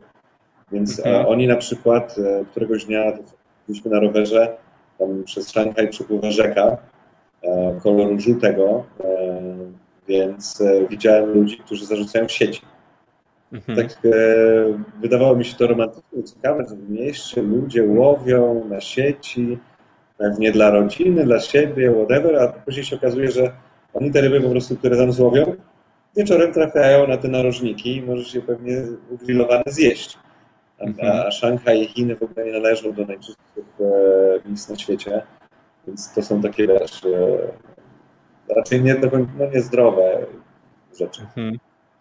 No tak, to są te ryby przypominające łowione w Warszawie w Wiśle przy kolektorze, no, gdzie zawsze wędkarze stoją, a tam szambo wywala i tam wiadomo, że ryby będą się stołować. No ale, e, no ale cóż, no jedliście, jakoś tam żyjecie, bo jak sam mówiłeś, em, e, o, szczęśliwie omijała cię ta, to, to jarzmo po prostu zatrucia pokarmowego. No dokładnie, dokładnie. Ja Ci tutaj e, teraz wywołam jakieś zdjęcia, to Ci pokażę, jak to mniej więcej wygląda. Jeżeli mógłbym poprosić o zdjęcie numer 16. Mhm. Poprosimy naszą Asię, Tam bo rzeczywiście... zdjęcie, Mhm. O, o, parkour? tam jest zdjęcie. Parkour, tak, na 26 piętrze. To, to jest zdjęcie tam e, w dole, tutaj nie do końca może widać, ale tam jest ta rzeka, jedna z tych rzek, znaczy jedna rzeka, e, w której były Mhm. łowione, e, łowione te ryby. I jak widzisz, wiesz, to miasto z tyłu to nie jest mgła, tylko to jest zanieczyszczenie. I, i które towarzyszy ci codziennie praktycznie. Są, rzadko się zdarzają takie dni, że jesteś w stanie zobaczyć niebieskie, błękitne niebo. E, Masakra. No, to też był jeden z powodów, dlaczego później się zdecydowaliśmy, że jednak to nie jest to miejsce do, do życia. E, A na tym zdjęciu jest pan, który przyszedł e, poprawić klimatyzator u nas w mieszkaniu, który się zepsuł. Ten klimatyzator jest e, za nim, on tam zeskoczył na taki mały parapecik i go naprawiał bez żadnego zabezpieczenia. Więc to, to, to są chińskie standardy pracy i BHP. E, I, I robił to tak, jakby stał na ziemi. No. To nie przeszkadzało, ja byłem w szoku i nie mogłem, nie chciałem do niego podchodzić, bo bałem się, że nie wiem, dotknę go, on nagle poleci. Em, Więc, e, więc tak, to, tak to wygląda. Przy zdjęciu numer 14 mm, tam e, zobaczysz, że Szanghaj ma, ta rzeka jest oddzielona od miasta murem. E, Mm. czyli To nie jest tak jak u nas, że pójdziesz sobie na bulwary, jesteś blisko wody, nie wiem, są knajpki, tam nie wiem, nie wiem dlaczego, nie znam e, przyczyny, ale cała rzeka jest obcięta takim wysokim murem. Mhm. E, I on nie jest otagowany w ogóle, zwróć uwagę. U nas to by nie przeszło po prostu. dokładnie. dok- On jest otagowany w innych miejscach hasłami propagandowymi. O, E, a jednak. A jednak masz, wiesz, czerwone chińskie wielkie znaki, gdzie, nie wiem, są hasła w stylu e, masz pracę, masz chleb. Mhm. I to się, to się, to się tam pojawia.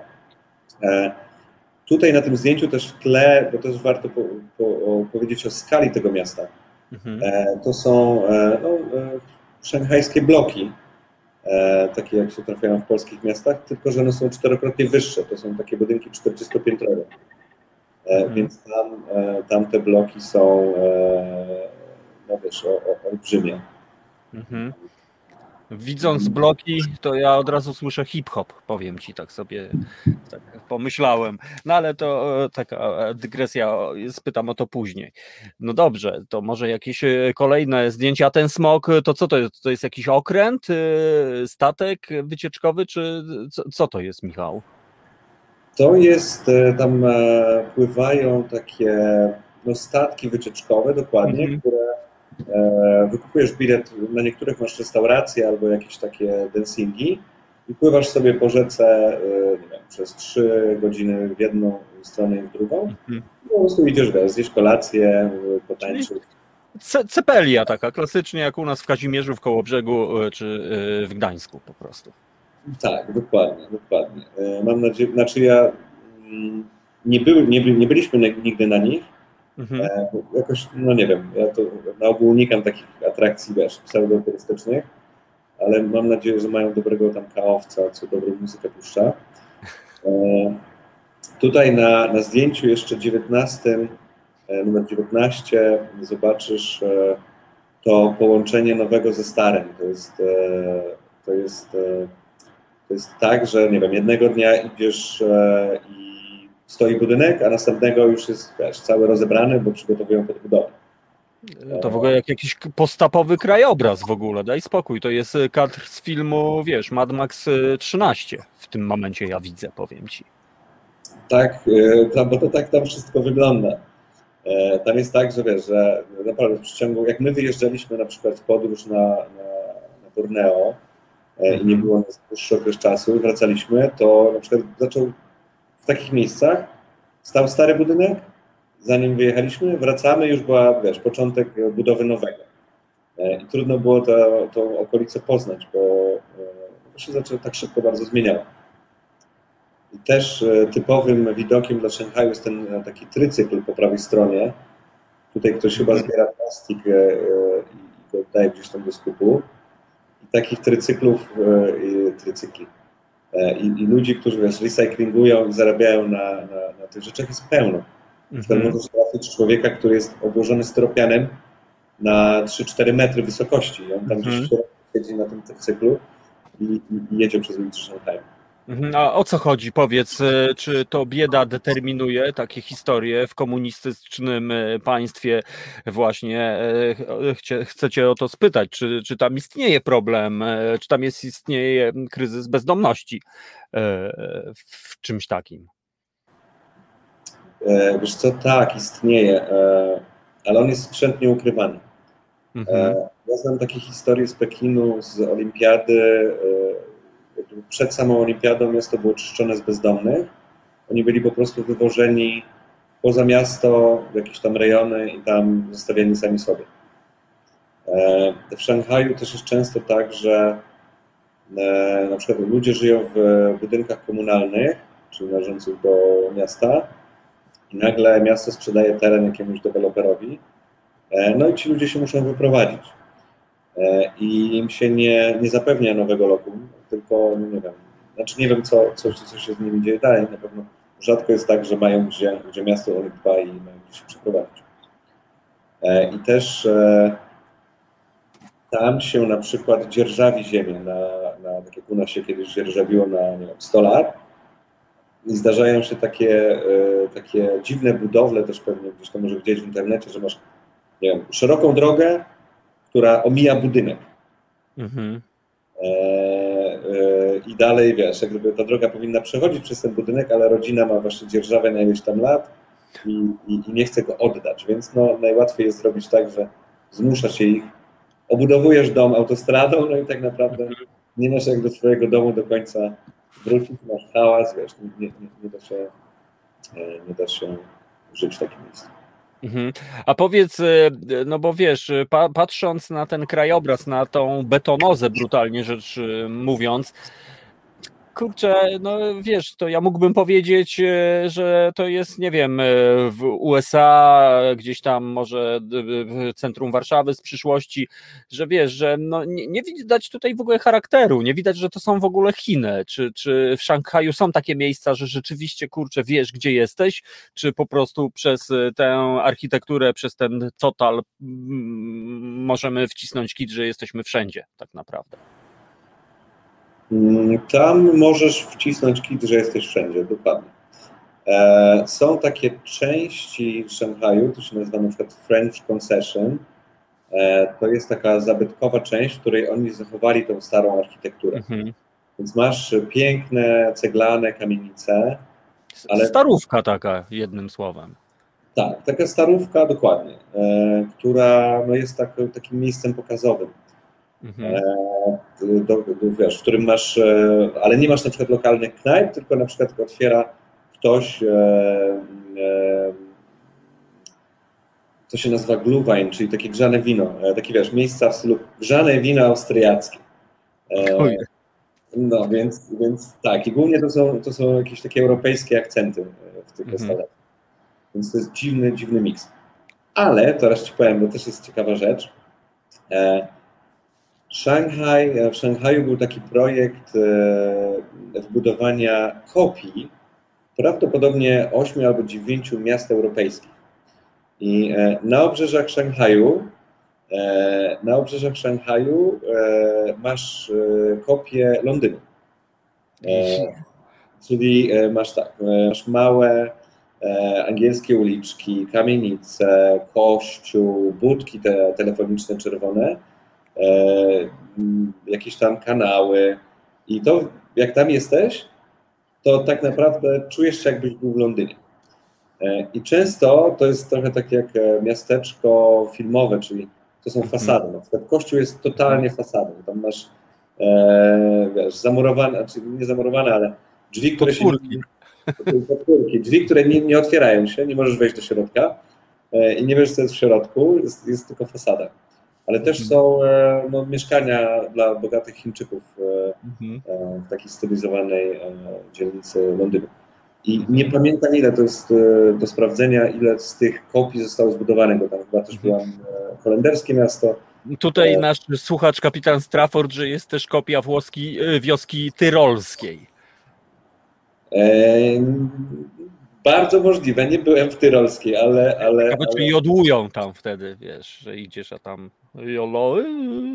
Myślę, że może tak być. Jest w ogóle ciekawy, znaczy ciekawy i też okropny pod kątem e, dyskryminacji, ale jest park mhm. e, rozrywki, w którym mieszkają tylko karły. E, I jest. jest coś takiego i oni tam jak gdyby... No to jest takie wesołe miasteczko, w którym e, wszyscy z obsługi żyją, tam ci ludzie żyją, mieszkają. Hmm. Wiesz, ludzie jeżdżą po prostu na wycieczki, żeby zobaczyć, jak mikro ludzie żyją.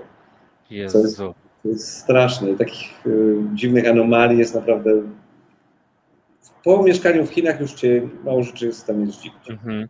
No tym to, żeś mnie rozwalił, przyznam się, bo to przypomina, e, znając jakby otoczkę tego wszystkiego, no jak jakiś obóz, brutalnie mówiąc, e, koncentracyjny dla, dla ludzi z karłowatością. No po prostu, Jezu. No to, to, to tak brzmi. Tutaj e, teraz widzimy zdjęcie też mhm. wieżowców, bo, bo Chiny, wiesz, też starają się pokazać swoją potęgę i budują. A, a, Michał, to co widzimy w tej chwili, to rozumiem, że to jest y, betonoza biurowa, tak? Czy to, są, czy to jest betonoza mieszkalna? W czymś takim się mieszka, to co widzimy, te rakiety?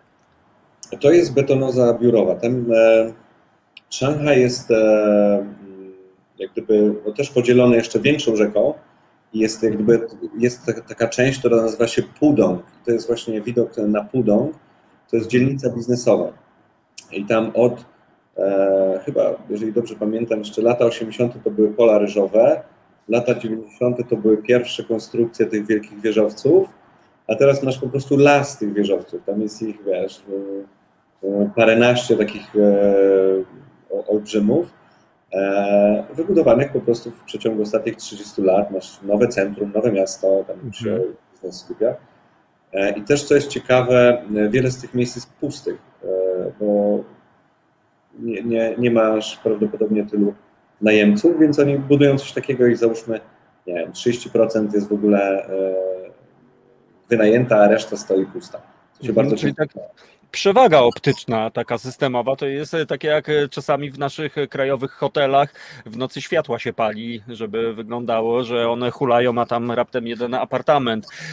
Piotrek Strychalski napisał, że to nie betonoza, tylko szkloza. No ja myślę, że tak, że to jest taki konglomerat szkloza, staloza i betonoza, no ale szkoda, że jednak ta noza tam dominuje. No właśnie, o co tu chodzi, e, Michał? Czy, czy żeby zrobić wrażenie na zachodzie, a nawet nie na zachodzie, na reszcie świata, właśnie, że mamy do czynienia z gigantem, e, z tym, kto rozdaje karty, czy jest jakieś inne wytłumaczenie, żeby budować e, takie potwory, które, tak jak mówisz, w połowie stoją puste? Wiesz co, ja też później próbowałem zgłębić ten temat. Mhm. Też trochę to wynika z tego, że mm, jak gdyby są pewne normy, które trzeba spełnić. Nie, nie, niezależnie od tego, czy one będą później e, funkcjonalne, czy nie. Więc, e, więc je się po prostu buduje po to, żeby pokazać, że nie wiem, na przykład miasto się, miasto się rozwija. Tutaj na tym kolejnym zdjęciu, tam w tle za tą cudowną rodziną, mhm. widzisz tam. Europe. No dokładnie. widzisz, wiesz, pierwszy ten po prawej budynek to jest tak zwany otwieracz do butelek, bo on ma dziurę tam na, na samym szczycie. Faktycznie. A to, to po lewej to jest wieża, która jest na pewno już ukończona, która go jeszcze przewyższa. E, więc e, jak my tam byliśmy, to ona była budowana. Więc e, no to jest tak, że po prostu zakłada się pewne e, założenia i buduje tylko po to, żeby zbudować i pokazać, że się je wykonało. Mhm. Zależy, wiesz, będą wykorzystywane te przestrzenie, czy nie. E, więc, e, więc dla, dla nas to było super ciekawe. No to jest takie miasto, które możesz w kółko odkrywać. Mhm. No I, i, I się w nim gdzieś tam zatopić. I po tych, e, no po tym, wiesz, każdego roku odkrywasz coś innego. W pierwszym roku jesteś zafascynowany, bo jednak nigdy, się, nigdy nie mieszkałem w takiej metropolii. Mhm. Odkrywasz nowe miejsca, uczysz się języka, masz nowych znajomych, w następnym roku, jak wróciliśmy, to już jedziesz jak gdyby na swoje, bo, bo znasz swoją dzielnię i wiesz, no, pan od gazet na dole zawsze macha i cię pozdrawia. E, i, a propos pana od gazet, pan od gazet zobaczył, że mam kolarkę, więc e, po trzech miesiącach zaczął sprzedawać go, e, kolarki. E, bo, bo, bo, uważał chyba, że to dobry biznes, skoro biały ma, to też będą kupowali. A ten, a, a wiesz, a w trzecim roku wracasz tam i masz takie zmęczenie materiału, bo, bo już znasz, jak to, jak to wygląda, jak to funkcjonuje. No. Więc my, my w każdym okresie, kiedy mieliśmy wolne, kiedy sobie zakładaliśmy podróże, to automatycznie wyjeżdżaliśmy e, w różne rejony dookoła Chin. Mhm. No właśnie, rozumiem, że te, te, te jest szczególnym e, miejscem, natomiast no też pewnie twoim celem, waszym celem było jednak no, odkrycie gdzieś tam tych jeszcze chyba starych, e, starych Chin. Czy udało wam się coś takiego? E, wiesz co, mm, zanim dojechaliśmy do Szanghaju, tak, bo my jechaliśmy takim zygzakiem, mhm. czyli hot hot, nie hot mhm. hot, hot hot, y, czyli tam okolice granicy mongolskiej, Pekin i od Pekinu jedąc na południe jechaliśmy, trochę się zagłębialiśmy w interior, a trochę wracaliśmy na wybrzeże. E, I na przykład jest taka miejscowość Pingyao, e, to są, no to jest taka górzysta miejscowość, na, e, wioska zbudowana na, na takim, nazwałbym to olbrzymim klifie, więc to, to, to, to było jedno z niewielu miejsc, które odwiedziliśmy w interiorze tak zwanym. I to już jest zupełnie inne, inne to są zupełnie inne Chiny, bo, bo, bo jednak te wielkie metropolie chińskie to, to, to, to jest zupełnie coś innego niż, niż to takie rolnicze czy, czy inne tereny. Wyobraźmy sobie, że Chiny są olbrzymim krajem. Każdy, każda prowincja to tak naprawdę oddzielne państwo powinno być. Mhm. E, I co, ale przy podróży w interior jest problem z językiem, bo nagle język angielski się zaczyna kończyć. E, podróżowanie też po samych Chinach jest o tyle problematyczne, że loty bywają bardzo drogie, a koleją się jedzie bardzo długo, bo te dystanse są olbrzymie.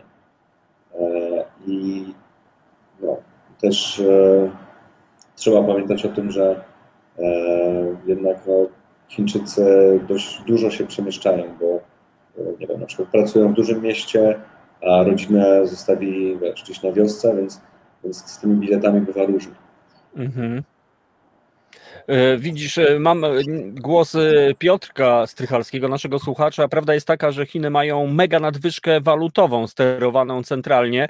Prowincje dostają zadania na 2-3 lata i robią czasami z krain bez sensu. No taka wzorcowa komuna, jak sobie przypomnę, z lat 70. Trzeba coś tam, no znamy z historii przecież Polski, wiadukty, które są postawione na płaszczyźnie, tam gdzie nie ma żadnej rzeki ani nawet linii kolejowej więc y, być może rzeczywiście tak to jest. No, mówimy tutaj o państwie totalitarnym, bez względu na to, e, jakie są fasady, elewacje budynków i e, jakimi samochodami jeżdżą Chińczycy. No, powiedz, e, były takie momenty, Michał, że czułeś, że jesteś w totalitaryzmie takim właśnie, że odczułeś to piętno, jarzmo, ten, wiesz, ten ciężar tego wszystkiego, czy jakoś gdzieś tam cię mijało to? Nas to w jakiś sposób trochę mijało, ale byliśmy w jakiś, byliśmy wyjątkiem, bo, bo mhm. E, zdarzało się tak, że nasi znajomi na przykład z pracy, kiedy uczyliśmy angielskiego, e, nagle, nie wiem, policja wpadała do nich e, na zajęcia, aresztowanie i, i, i wiesz, bo pracowali na, pracowali na wizach, na wizach turystycznych. Mhm. E, byli wykorzystywani wiesz, przez, te, przez te szkoły języka angielskiego. Szkoły obiecywały, że można pracować oczywiście na wizie turystycznej, a tutaj nagle e, okazuje się, że rzeczywiście nie, no bo nie można. E, I wiesz, i wpada, wpada policja, aresztowanie, wydalenie z kraju i praktycznie tak jak ta osoba stała e, na zajęciach, mhm. tak e, wyleciała ja mieszkanie. No, nie, nie masz szans powrotu do swojego mieszkania, zapakowania rzeczy, tylko nagle znikasz. Mhm. E, więc takie, takie historie się zdarzały. Europejczycy to trochę święte krowy tam. E, I, i też no, jest duża pobłażliwość dla, dla, dla białych. E, jeżeli popełnisz jakieś takie wiesz, cięższe wykroczenie, to oczywiście trafisz na stówę do więzienia, deportacja, mhm. ale tak w życiu codziennym to na ogół jesteś takim, e, masz taki lekki parasol ochronny. Historia jest e, tego typu, o której słyszałem, ktoś mi powiedział, bo przez to, że jeździłem dużo na rowerze, zauważyłem, że e, Chińczycy są super kulturalni wobec mnie. E, wiesz, no starają się mnie omijać szerszym łukiem. I później się dowiedziałem dlaczego. Bo w ogóle miałem wypadek na rowerze pierwszy raz w życiu. Zatrzymałem się na czerwonym świetle. A w Szanghaju się nie zatrzymujesz, jak jedziesz na rowerze na, na czerwonym świetle, tylko jedziesz. E, mhm. I facet za mną wjechał we mnie. E, no i ja upadłem na tym rowerze i tylko widziałem kątem oka, że on takim zygzakiem zaczyna odjeżdżać. E, I po, po, pogoniłem za nim, pogoniłem za nim, złapałem go, zatrzymałem i mówię, że chwila moment, wiesz, prawie mnie zabiłeś więc może jednak tutaj załatwimy tę sprawę jakoś. Po czym on oczywiście mówił, tak, tak, mhm, okej, okej. Okay. Ja odszedłem od niego, wróciłem po rower i nagle widzę, że on znowu, wiesz, odjeżdża. Chwyciłem rower na plecy i biegnę za nim z tym rowerem, złapałem go, położyłem go razem z tym skuterem na ziemi i mówię, no nie, nie, teraz to musimy to, musimy wezwać niestety policję. I ta, to doświadczenie jak gdyby e, wtedy się dowiedziałem, że jesteśmy świętymi krowami, bo gdybym ja musiał wylądować w szpitalu, to ten człowiek musiałby za mój szpital zapłacić. A ja nie wylądowałbym w szpitalu chińskim, tylko wylądowałbym w szpitalu dla obcokrajowców. Więc on musiałby, wiesz, pokryć olbrzymi rachunek e, za, za moje leczenie. Więc nawet na ulicy e, jesteśmy Mhm. e, właśnie, czy jeżdżąc na rowerze, czy na skuterze, no tam się, białych się unika, no bo to są tylko kłopoty i koszty finansowe, jak cokolwiek się stanie. Mhm. A jak byś ocenił e, e, z Twojej perspektywy, z Twoim doświadczeniem, jak byś nazwał ten system, e, który w Chinach jest? Czy to jest komunizm, czy to jest kapitalizm, czy to jest, co to w ogóle jest? Mm, To jest, mm, to jest miks, no, no to jest czysty miks, to jest taki, to jest ciekawy Mhm. eksperyment, bo to się chyba nazywa merytokracja, jeżeli dobrze pamiętam, mogę, mogę źle użyć tego słowa, ale rządy jak gdyby ludzi, którzy mają pojęcie e, w swojej dziedzinie i, i, e, i, i, i to jest ciekawe, bo to jest ciekawy eksperyment, ale jeżeli tam mieszkasz, to jedyne co czujesz to, że to jest kapitalizm, bo ty jesteś produktem jako osoba, e, i, a dookoła ciebie, wiesz, ten świat no, wygląda jak w najlepszym katalogu Mhm. z jakiegoś magazynu masz, wiesz. Mhm. E, Na ulicy mm, samochody ekskluzywne europejskie, jak Lamborghini, Ferrari, e, Mhm. butiki z e, projektantów mody z całego świata. E, Ja na przykład parkowałem swój rower na- w garażu podziemnym u siebie w bloku i obok mojego roweru stało Lamborghini, mojego sąsiada. E, Proszę bardzo. Więc tam Mhm. się czujesz w takim naprawdę Mhm. turbokapitalizmie.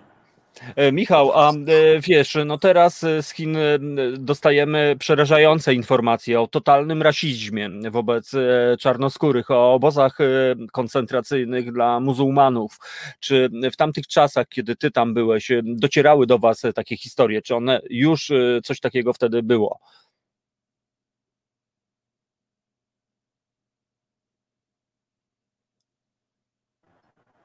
Tak, e, te historie do nas docierały, ale też e, nie tyle z, bo wiesz, jak gdyby tam jest, e, internet jest e, Mhm.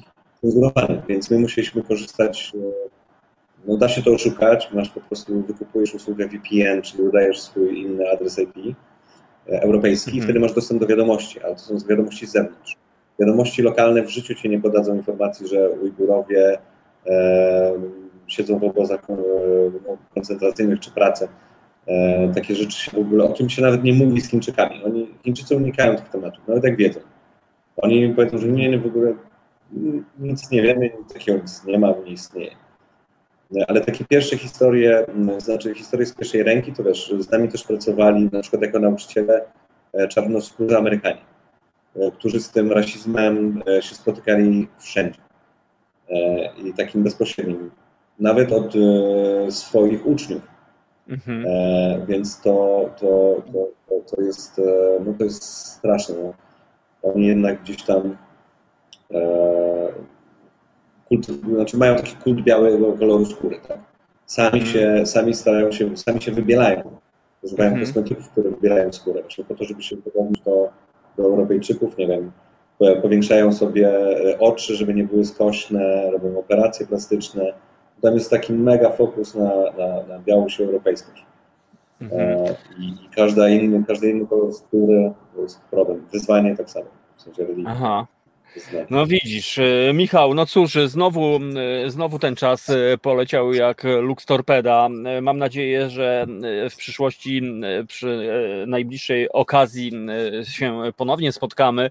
Tak więc dzięki Michał za tę opowieść, za tę namiastkę przynajmniej tych twoich przygód, tych chwil, no i przede wszystkim za twoje obserwacje, no bo przyznam się, że ja z tej rozmowy wyniosłem wiele więcej niż z tych wszystkich programów, które w gruncie rzeczy są o tym samym. Tak więc e, wszystkiego e, dobrego, Michał. e, No i oczywiście odsyłam słuchaczy do bloga Lukka Fogi. m, e, I tam mam nadzieję, że to będzie hulało. Michał, jakie plany podróżnicze, już tak, tak zupełnie na luzie, kończąc tę rozmowę? Gdzie teraz cię ciągnie? Mm, Wiesz co? No, przebyłem teraz, e, zeszłym razem jak się spotkaliśmy, to byłem e, w Warszawie, teraz jestem w okolicach Wrocławia e, i będę zmierzał w najbliższym czasie do, do Norwegii, do Oslo, czyli za jakiś tydzień już będę, będę na północy. No to, to jest mój taki pierwszy, pierwsza mikropodróż. Ekstra. Zazdro e, i bądźmy w kontakcie. Może jakąś relację e, tutaj dla Radia Konca, ale to w przyszłości. Dziękuję Ci, Michał. Wszystkiego dobrego. E, do usłyszenia w imieniu słuchaczy. Tak jak Małgorzata napisała, bardzo, bardzo dziękuję za tę fascynującą historię. Dzięki, Michał, i jesteśmy w kontakcie. Do usłyszenia. Dzięki wielkie, ciao. Ciao, e, drodzy słuchacze, no sami widzicie, sami słyszycie, ale zbliża się godzina 19, a za moment Tomek Piątek, tak więc ja bardzo serdecznie dziękuję e, Radio Koncao, Dobra Pora, Reset Obywatelski, e, zapraszam w swoim imieniu dzisiaj na 21 do Radia Koncao na Piwnicznik Artystyczny, a jutro o 15 na radiowy obiadek, a tak jak wspominałem, za chwilę dociekanie prawdy, no a ja mam nadzieję i chcę wierzyć, że, że no właśnie, że ta rozmowa jednak dała nam do myślenia, że oprócz tych fajnych historii, fajnych chwil jednak, no e, jednak ten obraz Chin, który się e, od, e, otworzył, no to kurczę, daje do myślenia. Wszystkiego dobrego, bardzo Państwu dziękuję. Dobra pora, reset obywatelski. Hej. Reset Obywatelski. Podobał Ci się ten program? Reset to medium obywatelskie, którego jedynymi sponsorami jesteście Wy odbiorczynie i odbiorcy. Wesprzyj nas na zrzutka.pl i pomóż budować niezależne medium.